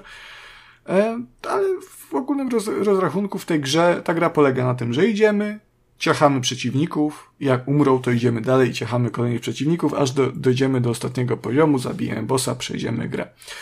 E, fabularnie to jest absolutna sztampa y, fantastyki, mm, dużo czerpiąca na przykład z Conana Barbarzyńcy, bo to jest takie heroic fantasy, czyli mamy tęgich, silnych chłopów i nie tęgie, ale muskularne i ociekające seksapilem panie. W tym wypadku sztuk jeden, e, ponieważ głównych bohaterów jest czwórka. Wybieramy sobie jednego, niczym w Diablo. E, to jest albo barbarzyńca, albo rycerz, albo krasnolud, albo amazonka właśnie. I ich celem jest oczywiście, kto by się spodziewał, zabicie złego pana ciemności, który z armią orków i szkieletów i wszelakiego demonicznego plugastwa mm, terroryzuje naszą fantastyczną krainę. Tam oczywiście w tle jest jakaś dłuższa historia, natomiast grając w Blade of Darkness raczej tego nie odkryjecie, o ile nie będziecie chcieli sobie bardziej zwiedzać tych lokacji, e, poszukać ukrytych run, e, które nie tylko e, dadzą wam trochę więcej, e, pozwolą wam mocniej wejrzeć e, w historię tego świata, ale też w ogóle odblokują prawdziwe, e, prawdziwe zakończenie. Z punktu gracza, który lu lubi eksplorację, to jest spoko, natomiast moim zdaniem, mm, o ile ta, ta dodatkowa wiedza o historii świata jest spoko ukryta za takim czymś, to już wydaje mi się, że blokowanie prawdziwego zakończenia za znajdźkami jest już słabe. Zwłaszcza, że one są tutaj dość mocno ukryte. E, no sama historia to tak mówię, to nie jest nic bardzo odkrywczego, raczej to jest sztampowe, raczej was to nie zainteresuje zbytnio, mm, a ciągnąć was do przodu będzie tylko chęć ukończenia tej gry. E, co jest ciekawe w Blade of Darkness to zdecydowanie mechanika walki. E, to jest dość złożony system, jak na rok produkcji, no bo wiadomo, teraz ukazało się od cholery różnych gier, które te systemy walki mają naprawdę mega złożone. Jakieś Dark Soulsy, Bloodborne, y, Sekiro, Elden Ringi, te wszystkie gry od From Software, e, jakieś nawet te gadowory, te, te, te PlayStationowskie, jakieś y, kurde Ghost of Tsushima, też PlayStationowskie. Mm, Kingdom Come Deliverance na przykład. No, gdzie nie spojrzycie, są gry z naprawdę złożonymi modelami walki, natomiast w 2001 roku było z tym różnie i Blade of Darkness to jest jeden z takich ciekawszych przypadków, gdzie mm, ta walka jest troszkę bardziej taktyczna. To nie jest takie, takie ciachanie na ślepo, mimo że tę grę można przejść teoretycznie jednym atakiem, klepiąc A, mm, no to to będzie dużo trudniejsze i zdecydowanie nudniejsze. Także warto się w ten system zagłębić, bo on jest wciąż stosunkowo prosty, ale, ale mimo wszystko bardziej rozbudowany niż, no, no nie wiem, no, w takim Morrowindzie powiedzmy, który gdzieś tam w podobnych latach wychodził. No opiera się to na tym, że mamy, że od tego, jaki atak wykonamy, że to, jaki atak wykonamy, zależy też od tego, w jakim kierunku porusza się nasza postać. Czyli na przykład idąc do przodu i wciskając przycisk ataku, no to on, to bohater wykona takie uderzenie z nad głowy. Natomiast idąc w lewo i y, wciskając przycisk ataku, to on sobie zrobi takiego pirueta, manueta i wtedy sobie ciachnie tak od boczku. E, do tego dochodzi system kombosów, który też jest powiązany z tymi kierunkami i do tego to jest nie tylko góra, dół, lewo, prawo, ale także po ukosach, czyli gdzieś tam jak sobie wciśniemy lewą i prawą i strzałkę do góry, górną strzałkę, e, plus atak, no to on tam wykona jakiś specjalny atak fajnego kombosa, który więcej życia zabiera. E, i nauka takich różnych kombosów, które są, które odblokowujemy stopniowo wbijając kolejne poziomy postaci oraz znajdując nowe bronie, bo niektóre z kombosów są powiązane z brońmi. No to nauka tych kombosów jest, jest, jest dość ważna i to pomaga w rozgrywce, bo ta gra jest dosyć trudna, e, chociaż niestety nie jest trudna w takim pozytywnym mm, tego słowa znaczeniu. To nie jest Dark Souls, gdzie ten balans jest sensownie zachowany. Bo tutaj jest naprawdę tak, że zwyk, zwykłe jakieś tam szkieletory potrafią sprawić więcej problemów niż y, boss na końcu poziomu, bo którego się po prostu rozpykuje raz, dwa jednym atakiem. Tu niestety to, no tak to wygląda i trzeba się do tego przyzwyczaić. Wszystko by było fajnie z tym modelem walki, on byłby naprawdę ambitny i przyjemny, gdyby nie e, fakt, że to jest strasznie toporna gra. I jasne, to jest gra z 2001 roku, więc to jest stara gra. E, to jest gra z Hiszpanii, gdzie Hiszpanie nie mogą poszydzić się raczej zbyt dużą renomą w tworzeniu gier. Mm, nie, że robią złe gry, natomiast no, zdecydowanie z tego nie słyną, z robienia gier w ogóle. E, no i też za grę odpowiadało całe 20 osób, także to było też małe studio stosunkowo, nawet wtedy. E, I no, jeżeli to jest pewne wytłumaczenie tego, dlaczego tak to wygląda, no to kiedy się już gra, zwłaszcza teraz, w 2023 roku, to niestety to wytłumaczenie to o kandupy strzaskać, e, bo mimo wszystko, no, no fajnie, ja rozumiem, z czego to wynika, ale to nie, nie oznacza, że się nagle gra jakoś bardzo przyjemnie. Um, I tak, jeżeli zwiedzanie tych lokacji, jeżeli walka z pojedynczymi przeciwnikami, e, chłonięcie tej atmosfery, podziwianie różnych widoków, bo tam jest naprawdę i jakieś takie majowe piramidy i jakieś klasyczne europejskie zamki i śnieżne krainy i pustynie, wszystko jest co chcecie. E, zwiedzanie tego jest super. E, I, I, mówię, walkę z pojedynczymi przeciwnikami też. To już jajce zaczynają się, kiedy pojawia się więcej niż jeden przeciwnik. Jajce zaczynają się, kiedy pojawiają się silniejsi przeciwnicy. A, bo to sterowanie jest pierdolone po prostu, no. Y, zakładam, że na PC-cie y, mo może być lepiej, ponieważ to jest gra widocznie projektowana z, z myślą o klawiaturze. 2001 rok to nie jest rok, kiedy jakkolwiek popularne było granie na PC padem, a jeżeli już pad był, no to to był raczej jakiś gównopad z zerowym wsparciem. No to wszystko jest tutaj projektowane pod takie e, zero-jedynkowe e, inputy, nie? Czyli no wciskam strzałkę w lewo, ci, to postać idzie w lewo, wciskam do góry, idzie do przodu, wciskam lewo i do góry, no to idzie po ukosie. E, to jest ważne w przypadku tych kombosów, o których wspominałem, bo jeżeli muszę wykonać szybko mm, kombinację ukos, dół, y, przycisk ataku, no to na klawiaturze to elegancko, szybko rozpykam, y, raz, że szybko, dwa, że precyzyjnie i ten atak mi łatwo wyjdzie. Pady, no nie wiem czy wiecie, no mają analogii, które są, e, no nie są binarne, y, nie są zero-jedynkowe, mają 360 stopni obrotu, co w połączeniu z, ze sterowaniem, które było myślane raczej o ośmiu kierunkach, a nie 360 możliwych, jest problematyczne i na przykład na niektórych atakach, jak ten wspomniany ukos dół atak, no ile razy bym tego nie, nie próbował, to było a wykonalne. Nawet ataki, które, te kombosy, które były łatwiejsze, no wystarczyło w lewo e, przesunąć czy tam w dół i, e, i wcisnąć przycisk ataku, no to też nie zawsze wchodziły. No bo to wiadomo, no, jest analog. No czasami się krzywo popchnie, czasami, czasami troszkę bardziej w lewo, czasami troszkę bardziej w prawo i to już sprawia, że gra nie odczytuje tego tak, jak powinna i tego ataku nie wykonuje. No co przy, w przypadku gry dość trudnej jest bardzo frustrujące.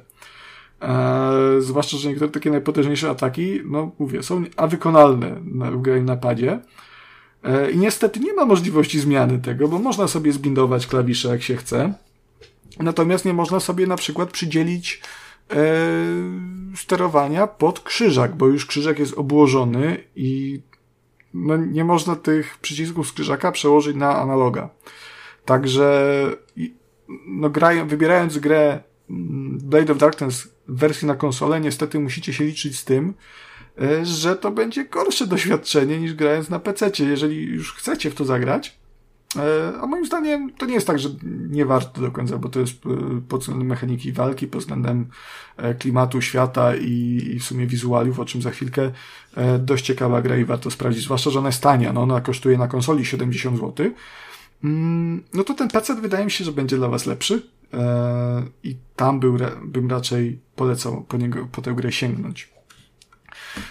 Niestety, no wątpię, żeby Was to ochroniło przed innymi bolączkami tego sterowania, które sprawiło, że w moim przypadku no nie chciało mi się tego świata eksplorować, bo to było zwyczajnie upierdliwe. Jeszcze pozostając w temacie walki, bywało tak, e, bo tu są i uniki, są jakieś tarcze, które są kompletnie bezużyteczne, więc polecam uniki. E, chociaż te uniki też nie zawsze działają, bo na przykład e, nieraz bywało tak, że walczyłem z jakimś tam e, minetaurem e, i zły minetaur zamachnął się wielkim toporem swoim metr od mojej głowy, ja zrobiłem w tym czasie jeszcze unik.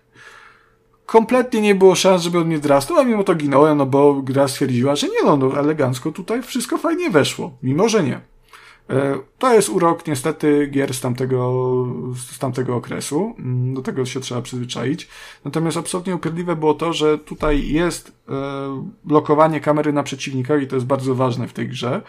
Mm, natomiast to działa tak, że bardzo trudno się jest od tego uwolnić, co w przypadku wielu przeciwników e, jest uporczywe dosyć.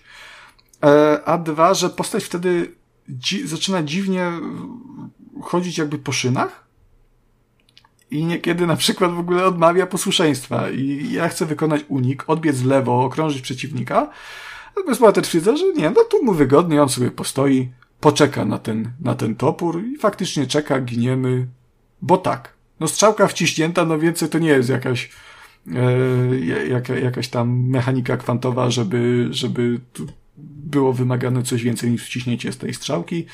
E, natomiast no tak tu niestety jest i to się dzieje notorycznie i bardzo frustruje. Mm, do tego samą eksplorację utrudnia chociażby to, że to sterowanie jest też średnie, może nie tyle sterowanie, co e, feeling bohatera.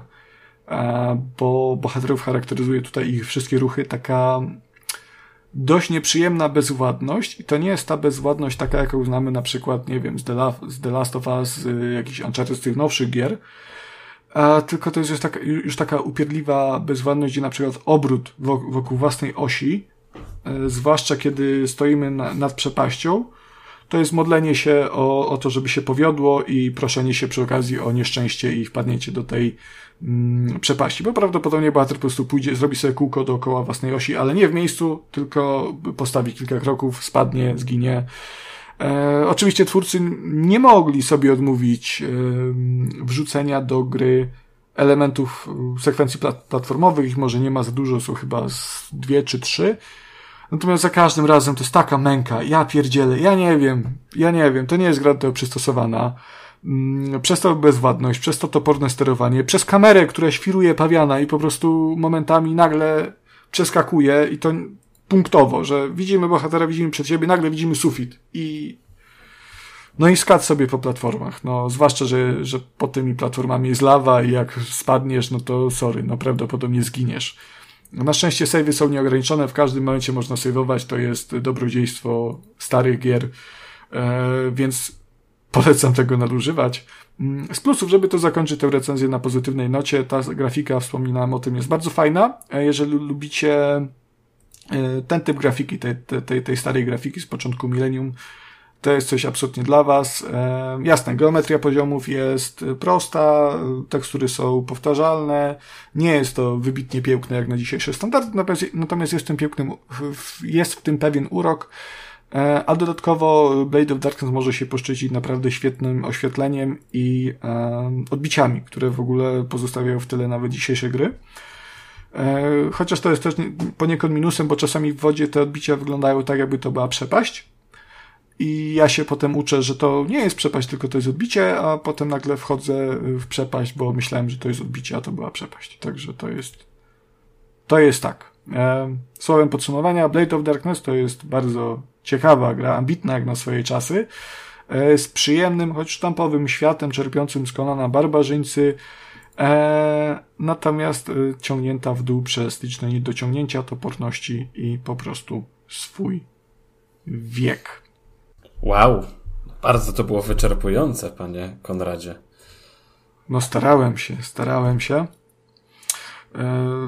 Mam nadzieję, że to było wyczerpujące w takim sensie dokładne, dogłębne, a nie w sensie męczącym, bo na przykład męcząca jest opieka dla dzieci w dodatku razem raźniej do The Sims 4. Bam! Płynne przejście płynne przejście. Mamy to, wygraliśmy. No, aż teraz, aż teraz e... mi jest głupio, że wiesz, że nie mam żadnej recenzji, żeby dać ci troszkę odpocząć, ale no cóż, no, no, no jedziesz, o tych opowiadaj o tych Simsach. Wszystkie nie, dodatki śmigniemy. teraz w początku musisz opowiedzieć. No, żeby, nie, no, no ja żeby znać kontekst jednak. Ja, ja grałem w dwa, ja grałem w Wampiry i w, yy, w Czary i Magia bodajże, czy Kraina Magii. I tam się czarowało i tam się wampirzyło. Natomiast teraz otrzymaliśmy od E, od elektroników kodzik, znaczy no nie, nie my, no ja to otrzymałem mm, poprzez pograne.eu, na którego łamach też się pojawi recenzja pisana, do której przeczytania zachęcam. E, I tak, do, elektroników dostałem klucz na dodatek razem raźniej, to jest najświeższy, 58 dodatek do. A naprawdę 58? 4. Przepraszam, jeszcze muszę zapytać, bo wiem, że ich było e, dużo. Wiesz co, myślę, że tak. Myślę, że, że nie pomyliłem się za bardzo. E, zwłaszcza biorąc pod uwagę wszystkie dodatki, bo Sims 4. Rozszerzenia do Sims 4 dzielą się na trzy typy. Są dodatki, tak jak właśnie razem raźniej, to są e, takie potężniejsze dodatki teoretycznie, które wprowadzają, rozwijają podstawowe mechaniki i w ogóle różne fajne rzeczy wprowadzają i one kosztują tak samo jak razem raźniej no, yy, tak w okolicach 180 zł, czyli sporo. Yy, są pakiety, czyli właśnie Kraina Magii i Vampiry, które wprowadzają jakieś pomniejsze mechaniki. Yy, to kosztuje około 10 zł i są pierdoły pokroju jakichś tam, nie wiem, łachmanków, nie? Czy, czy, czy czegoś tam czy paczki mebli z Ikei za jakieś dwie dyszki.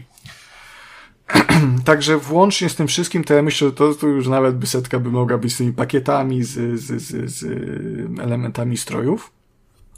Natomiast to już tam z tym kij. Razem raźniej. E, to jest ważniejsze. Mm, to jest duży dodatek. Mówię, kosztujący 180 zł. Kacper niech sobie weźmie to do serca swoją drogą. Kacper ma takie, takie w życiu, ma takie, on ma życie, wiesz, on nie musi grać w Sims, on ma, on ma życie Ale swoje. jednak razem, razem raźniej, wiesz. E, no, no cóż, no. Tylko ja nie wiem, czy on by chciał, ponieważ dodatek razem raźniej e, to jest w ogóle ciekawa kwestia, ponieważ polski tytuł wskazywałby, że dodatek e, ten skupia się na takich interakcjach społecznych i, i, i aspekcie socjalnym, co poniekąd robi. Natomiast nie do końca to jest, to jest główny motyw tego dodatku, bo tutaj tym motywem jest bardziej dorastanie.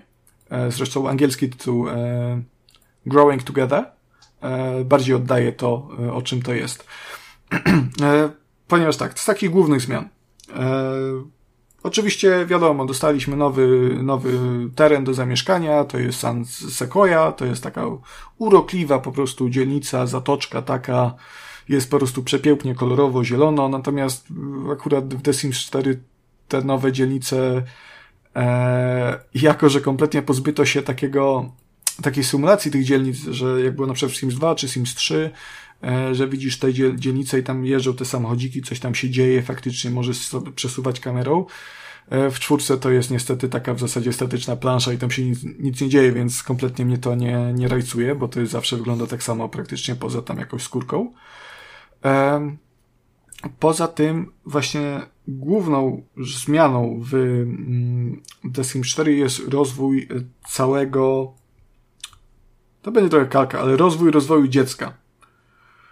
E, skupiono się na tym dorastaniu, wprowadzono na przykład kompletnie nową, e, nowy etap życia dla Sima i to jest e, to jest okres niemowlęcy, co jest mylące, ponieważ dotąd w Sims 4 mieliśmy po prostu takiego niemowlaka, który w zasadzie leżał tylko w kołysce nic nie robił. Mieliśmy potem małe dziecko, dziecko i nastolatka i potem już młody dorosły, dorosły, prawda, senior. E, tutaj wprowadzono ten etap pomiędzy tym niemowlakiem kołyskowym a małym dzieckiem. Przepraszam, muszę się napić, bo tak się rozgadałem przy tym Blade of Darkness, e, że troszkę mi głos siada. O, masz, jeszcze bardziej, jeszcze większych wyrzutów sumienia chcesz mnie nabawić. No właśnie, nic nie recenzujecie, Kacpra w ogóle nie ma, ja muszę tu ciągnąć wszystko. Nie wiem, czy whisky to dobry sposób na poprawienie Konrad płynności jest, mowy, chyba nie. Jest sobota ósma rano. Daj Ale spokój. nic innego nie mam pod ręką. E, więc tak, doda dodano tego niemowlaka na wolnym wybiegu, że tak to nazwę. Ojej. E... świadomego, jest... świadomego niemowlaka, tak?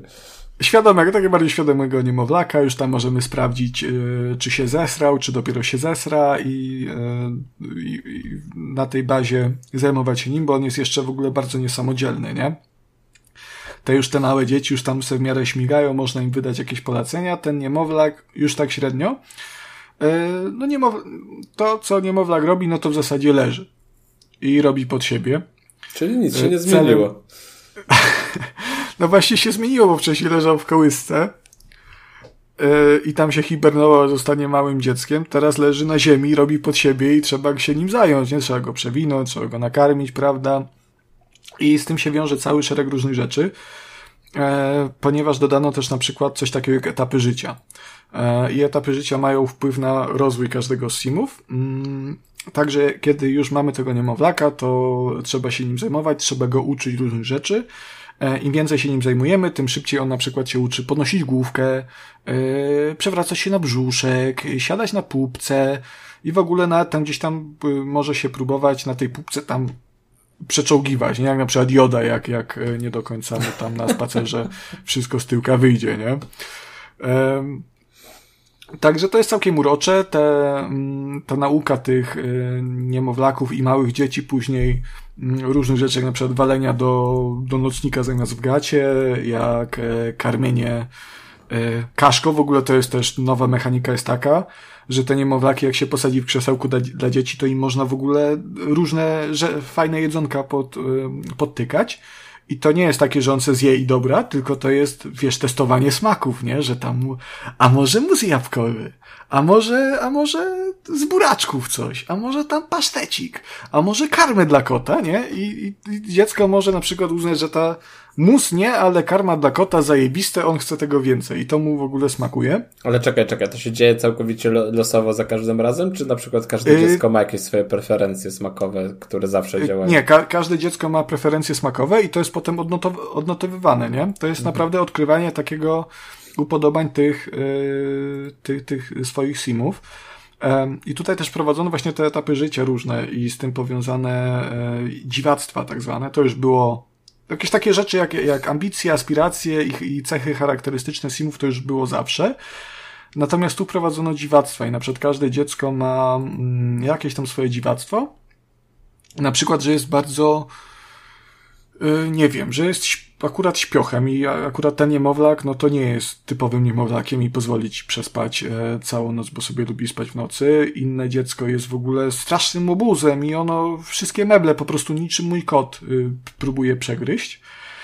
Mm, także to wszystko wpływa na to, jak się, jak się z tym dzieckiem obchodzi. No bo na, ja miałem dziecko, y, akurat mi się takie wylosowało, że ono nie lubiło pod, być podnoszone.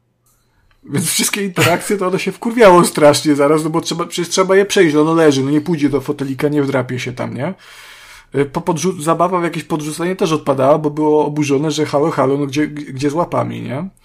E, także to są takie fajne rzeczy. Potem to przechodzi też na innych simów, bo to nie jest tak, że to się ogranicza tylko do dzieci, ale nawet dorośli simowie mm, mogą w trakcie swojego życia potem odkrywać różne rzeczy i y, te cechy charakteru mogą im się zmienić na przykład, bo przykładowo e, mój sim nie lubi, twierdził przez całe życie, że on nie lubi zobowiązań i nagle poznał dziewczynę i stwierdził, że kurde, a może a może ja bym jednak lubił te zobowiązania, nie? I tu mamy wybór, czy to się zmienić tę e, cechę charakteru, to jego dziwactwo, czy pozostać przy poprzedniej.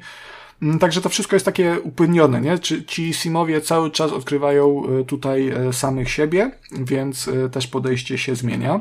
Dalej, mówię, że to się skupia w ogóle na dorastaniu i to jest prawda, ponieważ nawet jeżeli chodzi o, o ten etap już, już zwykłych dzieci, to, tych takich, co chodzą do szkoły, no to nie jest jakoś e, bardzo rozwinięte, chociaż akurat to, co przeżyli w dzieciństwie, w, nie, w okresie niemowlęcym też jakoś wpływa na ich charakter, też mają te swoje nowe dziwactwa. Natomiast tu się zaczyna zabawa w tym dzieciństwie i w okresie nastoletnim, ponieważ oni mają e, teraz od tego dodatku coś takiego jak yy, pewność siebie. I to, jak byli wychowywani, jak, jak, jak żeśmy się z nimi obchodzili, czego się nauczyli w zagówniarza, czym skorupka przysiąkła, prawda, tym kurczak smakuje. E, więc te, nie wiem, czy tak to powiedzenie idzie, chyba nie. Chyba nie. Ale, ale ci nastolatkowie na przykład potem mogą się nabawić kompleksów, e, bo jeżeli byli zaniedbywani za gówniarza, nie nauczyli się absolutnie niczego, to mogą mieć niskie poczucie wartości. Czyli e, życie, mieć po prostu, większe... życie. Tak, tak, no życie, no niskie e, poczucie wartości, czy takie tendencje do no, wkurzania się na siebie, do, e, do takiego emocjonalnego podchodzenia do różnych rzeczy. Natomiast jak się z tym dzieckiem się elegancko obchodziło, tu kuper wytarty, elegancko jeszcze tym e, pudrem, e, prawda, dupa pod, pod, podsypana, żeby było elegancko, nauczony srania w nocnik, elegancko same musy jabłkowe, które uwielbia, był tuczony skubaniec, nie? no to potem jest pewny siebie, jakieś lepsze sukcesy osiąga, prawda, jest, e, jest zupełnie inną postacią niż byłby, gdyby cały, cały czas siedział e, w brudnej pielusze. E, to się też przekłada potem na życie dorosłych tych simów. W ogóle tutaj ci, ci dorośli też, mimo że to jest, chodzi o dorastanie, no to ci dorośli, dorośli simowie też dostali trochę nowości. Na przykład kryzys wieku średniego się pojawił. To Czyli temat Kuba mi bliski. bardzo niedługo czeka, nie? Aha, tobie bliski, to już, no, już chyba miałem, ja już miałem ze dwa, tak mi się wydaje, ale... E, także tutaj pojawia się kryzys wieku średniego mm, i to wtedy różne rzeczy ci simowie chcą. E, moje dwie e, simki przechodziły to. Pierwsza po prostu chciała się wszystkim przechwalać, że o jaka to ona nie jest nakupować różnych drogich fantów i takie tam pierdoły. Druga natomiast jej żona swoją drogą. E, I tutaj straciliśmy co bardziej konserwatywnych Konrad. Słuchaczy. Konrad. Sodoma e... i Gomora. No, no niestety, no druga, druga w momencie kryzysu wieku średniego, no to stwierdziła, że ona, ona by se romanse potem by se, se chciała poflirtować, może jakieś cimci-rimci na boku, może rozwód, prawda, do tego rozwodu doszło. E, I ten kryzys wieku średniego, z tego co kojarzę, w, nie jestem pewien dokładnie, mm, cały czas zgłębiał, zgłębiam ten e, dodatek. Kryzys wieku średniego wpływa między innymi na poczucie tych simów, więc oni są chyba bardziej wkurwieni, jak, e, jak przechodzą ten kryzys. E, na spełnianie tych takich dodatkowych zadań, tych ich, ich potrzeb związanych z tym kryzysem, im więcej spełnimy, tym szybciej ten kryzys przejdzie, prawda? Także, no, no warto, natomiast czasami to bywa bolesne, no bo to wiesz, zdrady, prawda, rozwody, no to nie jest coś, co, co jest jakkolwiek przyjemne. E, poza tym oczywiście dodano całą masę różnych pierdół, różnych łachmanków, które są moim zdaniem absolutnie brzydkie. E, po prostu nie nadążasz nad modą fajnie. i trendami, Konrad, tyle ci mogę powiedzieć. Ja miałem takie, że Kasperowi by się pewnie podobało, bo Kasper ma jednak takie podejście ty od razu byś tego, tego, tego niemowlaka w glany ubrał, tak? Tak, no ja jestem takim zacietrzewionym starym dziadem, nie? Że wiesz, t-shirt, jeansy i to jest super strój elegancki i na, i na imprezę, i na pogrzeb, i na, i na wesele. E, natomiast, no, no nie wiem, no tu tak średnio to moim zdaniem wypada. E, pojawia, pojawia się natomiast dużo też e, nowych rzeczy. Przedmiotów to są bardziej takie rzeczy związane znów E, z dzieciakami, czyli jakieś tam przewijaki, jakieś zabawki różne fajne. E, natomiast e, kilka rzeczy jest takich ciekawszych niż te przewijaki. Na przykład pojawia się takie maszynki do wody, nie spryskiwacze, jak na przykład Lublin, na lublińskim rynku jest upał i tam sobie dzieci mogą Urząd Miasta, tam Rada Miasta stawia te takie te spryskiwacze i dzieci się tam bawią, no to to samo możemy w ogrodzie teraz postawić i dzieci się mogą pluskać, są huśtawki teraz, są w ogóle domki na drzewie, które e, dużo miejsca potrzebują. Mm, i trzeba, i Simowie mogą, e, mogą je zbudować, natomiast to jest taki fajny e, bonding experience na przykład pomiędzy ojcem a synem, albo matką a córką, a matką a, a synem nie dyskryminujemy, no bo dorosły sim tutaj buduje domek, a dziecko może przyjść i pomagać. I potem jak już, jak już to zbuduje, no to w tym domku na drzewie to można sobie udekorować, na przykład na mm, baśniowy zamek albo na statek piratów i tam można się bawić, można zapraszać kolegów, można klub założyć, y, do którego na przykład nie wpuszczamy nastolatków, tylko same dzieci. Nie ma tu podziału na płci, co wydaje mi się, że na przykład 20 lat temu by prawdopodobnie tu byłby, by, byłby podział, że to jest klub tylko dla chłopaków, no teraz tego nie ma. E, może, dzieci tam mogą sobie spać, mogą się bawić, mogą się, wszystko tam mogą, jest w ogóle zajebiście. I co jeszcze? Poza tym wprowadzono rowery również, co jest bardzo fajne. Każdy sim może mieć swój rower, dzieci się mogą uczyć jeździć na rowerze. Jest wspaniale. Tylko, że. Aha, in, dwie rzeczy jeszcze takie, o których trzeba wspomnieć, które też prowadzono. E, po pierwsze, dynamika rodziny, e, czyli to, jak Simowie się w ramach e, swojej rodziny dogadują no u mnie akurat jakoś tak się wylosowało, że dynamiki, dynamiki, fu, dynamika rodziny była trudna, więc się wszyscy nienawidzili.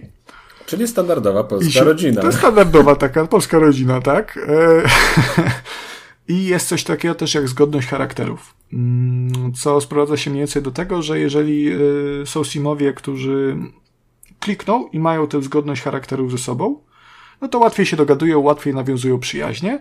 Natomiast jeżeli nie mają absolutnie żadnej zgodności charakterów, no to jest trudniej, wręcz jest, bym powiedział, ciężko. Także to są takie nowości. I teraz tak. E, pograłem sobie w ten dodatek, dodatek parę godzin. Mm. I powiedziałem, że to jest dodatek, który jest tej jest tym dodatkiem dodatkiem. To nie jest pakiet, to nie jest yy, tam pierdoły pokroju jakiś tam ubranek. I on kosztuje 180 zł. I on teoretycznie y, wprowadza korowe mechaniki, które kompletnie zmieniają e, to, jak się w te Simsy gra. I po tych kilku godzinach mam wrażenie, że ktoś mnie robi w chuja. Bo ja Simsach? Na pap- nie. No, nie. na papierze. Electronic Arts? Na papierze ten dodatkowy etap życia, ten, te zgodności charakterów, dynamiki rodzin, te wszystkie takie społeczne, te, te kryzysy wieku średniego, yy, pewności siebie nastolatków, to wszystko brzmi, jakby to naprawdę miało zmienić to, jak, jak ci Simowie wchodzą sobie ze sobą w interakcję, jak dorastają, jak przebiega ich życie. Natomiast absolutnie tak nie jest. To jest zmiana jasna, jasne. Dodaje to jakiejś takiej smaczku do, do tych, do tego aspektu społecznego Simsów. Natomiast to nie jest w żadnym wypadku dodatek, który wpływałby jakkolwiek sensownie na to, co się dzieje. To nie jest dodanie kotów i psów, że w ogóle jest cały nowy, no, nowy typ Sima, nie? Że jest pies i, i, i pies ma swoje rzeczy i on robi i jest kompletnie coś nowego. E, to nie są nawet wampiry czy kraina magii, które były pakietami, a które dodawały dużo więcej niż y, moim zdaniem to razem raźniej, bo tam były i czary, były i, i poziomy wampirów, w ogóle ca, całe, całe drzewko umiejętności wampirów i, i, i czarów, e, dodatkowe jakieś aspiracje, dodatkowe też krainy. No, dużo więcej tam się działo, mimo że to był teoretycznie mniejszy dodatek i tańszy dodatek, niż się dzieje w razem raźniej za 180 zł. No, moim zdaniem, ta cena jest nieco wygórowana i no nie jest to warte swojej ceny. E, jeżeli to spadnie na jakieś, na jakieś dużą, dużą przecenę, nie wiem, no za 5 dyszek, to może bym się skusił. Natomiast dalej uważam, że to nie jest rozszerzenie, które które trzeba mieć. Ja myślę, że to spokojnie można pominąć. To nie jest coś, co, e, co musicie mieć, żeby mieć to simsowe, hardkorowe doświadczenie. Nie? To niestety. Tutaj, tutaj się nie popisano. No cóż, e, powiem ci, że jak słuchałem tak o tych Simsach, to, to, to sporo się pozmieniało od tej pierwszej części, w którą grałem. No dużo, te dużo. parę lat temu. W dwójkę chyba też jeszcze grałem, chociaż niewykluczone, że z dwójką był taki problem, że już mieliśmy za słabego peceta akurat w tym okresie, bo coś nie kojarzy. No z jedynki na dwójkę był spory przeskok. Tak, tak, to były w ogóle e, inne, inne gry. No ale cóż, yy, chyba teraz bałbym się zajrzeć do Simsów. Po prostu bałbym się... Mm, A, jeszcze jedno tej jest, gry. To bym, to bym zapomniał. Widzisz, to jest. E, bo mogą do nas przyjechać członkowie rodziny na, na krótkotrwały pobyt też w Simsach teraz, razem raźniej. Teściowe, wizyty e, teściowe są. Teściowe, natomiast do mnie się w ogóle, ja miałem taką sytuację, to oni sobie przebywają i ich można poprosić o pomoc, albo żeby się chillowali, jak to jest babcia, nie, że babcia se pierdolnie, odpocznie se. E, I do mnie się wprowadziło w ciągu kilku godzin raz na, na chyba na tydzień e, opiekunka do dziecka, niemowlaka, która absolutnie nic, nic nie robiła, więc ją przemieniłem w wampira. E, I wprowadził się taki Kyle Kyleson, który do mnie dzwonił i mówi, no, no, no, my jesteśmy rodziną, no i pamiętasz, miałem przyjechać? To mówię, dobra, dawaj, nie, bo to był taki fajny czad. E, moja był wtedy żołnierz, przeżywała... żołnierz z Ameryki, on chciał, żebyś mu Nie, nie, to był taki, taki college student, taki po prostu, wiesz, ciacho, wiesz, taki stad, nie? Fajne muły, ale nic we łbie. E, moja synka wtedy prze, przechodziła dalej, no, żałobę po swojej y, żonie poprzedniej, która zmarła niestety tragicznie śmiercią naturalną. E, więc tutaj się pojawił wątek romansu, no bo chciałem sobie te dzieci przetestować. Się, dobra, to ja, ja chłopa usidlę, zrobimy cimci rimci w trumnie. Czekaj, czekaj, bo ty mówisz wizyty rodziny. Ja teraz nie nadążam trochę. No bo on skłamał, on skłamał, Aha, że jest moją rodziną, dobrze. on nie był. Więc postanowiłem go usiedlić. Natomiast się oka... Więc no jak najłatwiej chłopa złapać? No na dziecko, nie? No to sobie kliknąłem, postaraj się o dziecko, no zaszła w ciążę. Tylko kurwa się okazało, że on był z nią dla same, samego cimcirimci, wyobrażasz sobie, a on jakichkolwiek innych relacji to kompletnie w ogóle nie chciał, nie? Także po tygodniu się wyprowadził. Ja zostałem z dzieckiem. E, ja Sam. myślę, że my będziemy Natomiast musieli zrobić po na prostu spin-off podcastu pod Na trójka. całe szczęście udało mi się uwieść pokojówkę, yy, która, no to chyba nawet była w sumie nie pokojówka, tylko niańka. Udało mi się uwieść nianię, yy, która potem wprowadziła się, było małżeństwo, ogólnie zajebiście i psikus polegał na tym, że jak przechodziła kryzys wieku średniego, to się rozwiodła i wyprowadziła. Będziesz musiał dodać w produkcji przed tym, jak zaczynasz to odpowiadać, taki fragment ostrzeżenia dla słuchaczy, żeby po prostu przygotowali sobie kartkę i długopis, to oni sobie to wszystko rozrysują, te zależności pomiędzy tymi bohaterami. Ale tak, myślę, że potrzebujemy również spin-offu e, trójkastu, w którym będzie tylko i wyłącznie o Simsach, bo dzieje się tam, z tego co słyszę, sporo i historie A, daj, są... Daj no, spokój. Daj, daj pan spokój, to, to, to są takie, ach, szkoda gadać. E, a może po prostu e, zakończmy ten odcinek, a słuchaczy zapraszamy na dalszą część programu, w tak zwany Trójkast The Sims 4, w którym Konrad będzie opowiadał o dalszych swoich przygodach. Ale jeśli chodzi o regularny Trójkast, to wydaje mi się, że na dzisiaj to będzie tyle. I miał być trójkast, y, teoretycznie jest dwójkast, ale tak naprawdę mam wrażenie, że to nam wyszedł dzisiaj taki trochę jedynkast, y, bo tutaj się naprawdę, Konradku, bardzo na, napracowałeś. Ja ze swojej strony mogę tylko obiecać poprawę i, i że w kolejnym epizodzie będzie tych recenzji trochę więcej, ale to też, no, cóż, cóż mogę poradzić, no Fortnite'a nie ja będziemy... ci tam podeślę kodziki zaraz, bo tam mamy kilka takich zaległych do no, no, recenzji, no, które już, nam podesłano. Już, to proszę nie ten... E, Fortnite'a recenzować nie będę już, bo chyba nie wypada po tylu latach, a też nie. Wypada, nie. teraz przeszedł na nowy, nowy silnik, to trzeba. Tak? Już no. przeszedł? Chyba? Nie wiem. Czy będzie? Nie, nie wiem. Już, e, nie zaglądałem parę dni. No, ale tak. Y, także dziękuję bardzo wszystkim słuchaczom za uwagę, a przede wszystkim też dziękuję Tobie, Konradku, za te wyczerpujące recenzje i opisy i newsy i wszystko, y, co tam tylko dzisiaj przygotowałeś. E, dziękuję. No, proszę bardzo, ja również Ci, Kuba, dziękuję za wspaniałe newsy, prawda, indyczki, e, wyczerpującą recenzję. E, Kubusiu, dziękuję. Także podziękowaliśmy sobie, dziękujemy również słuchaczom. E, życzymy miłego dnia i do usłyszenia, do widzenia. Tyle. Pa. pa. A wy? Co sądzicie o grach i tematach poruszanych w odcinku? Koniecznie dajcie nam znać w komentarzach, na Twitterze lub poprzez adres e-mail. Wszystkie linki znajdziecie w opisie. Pozdrawiamy. Ara, ara, sayonara!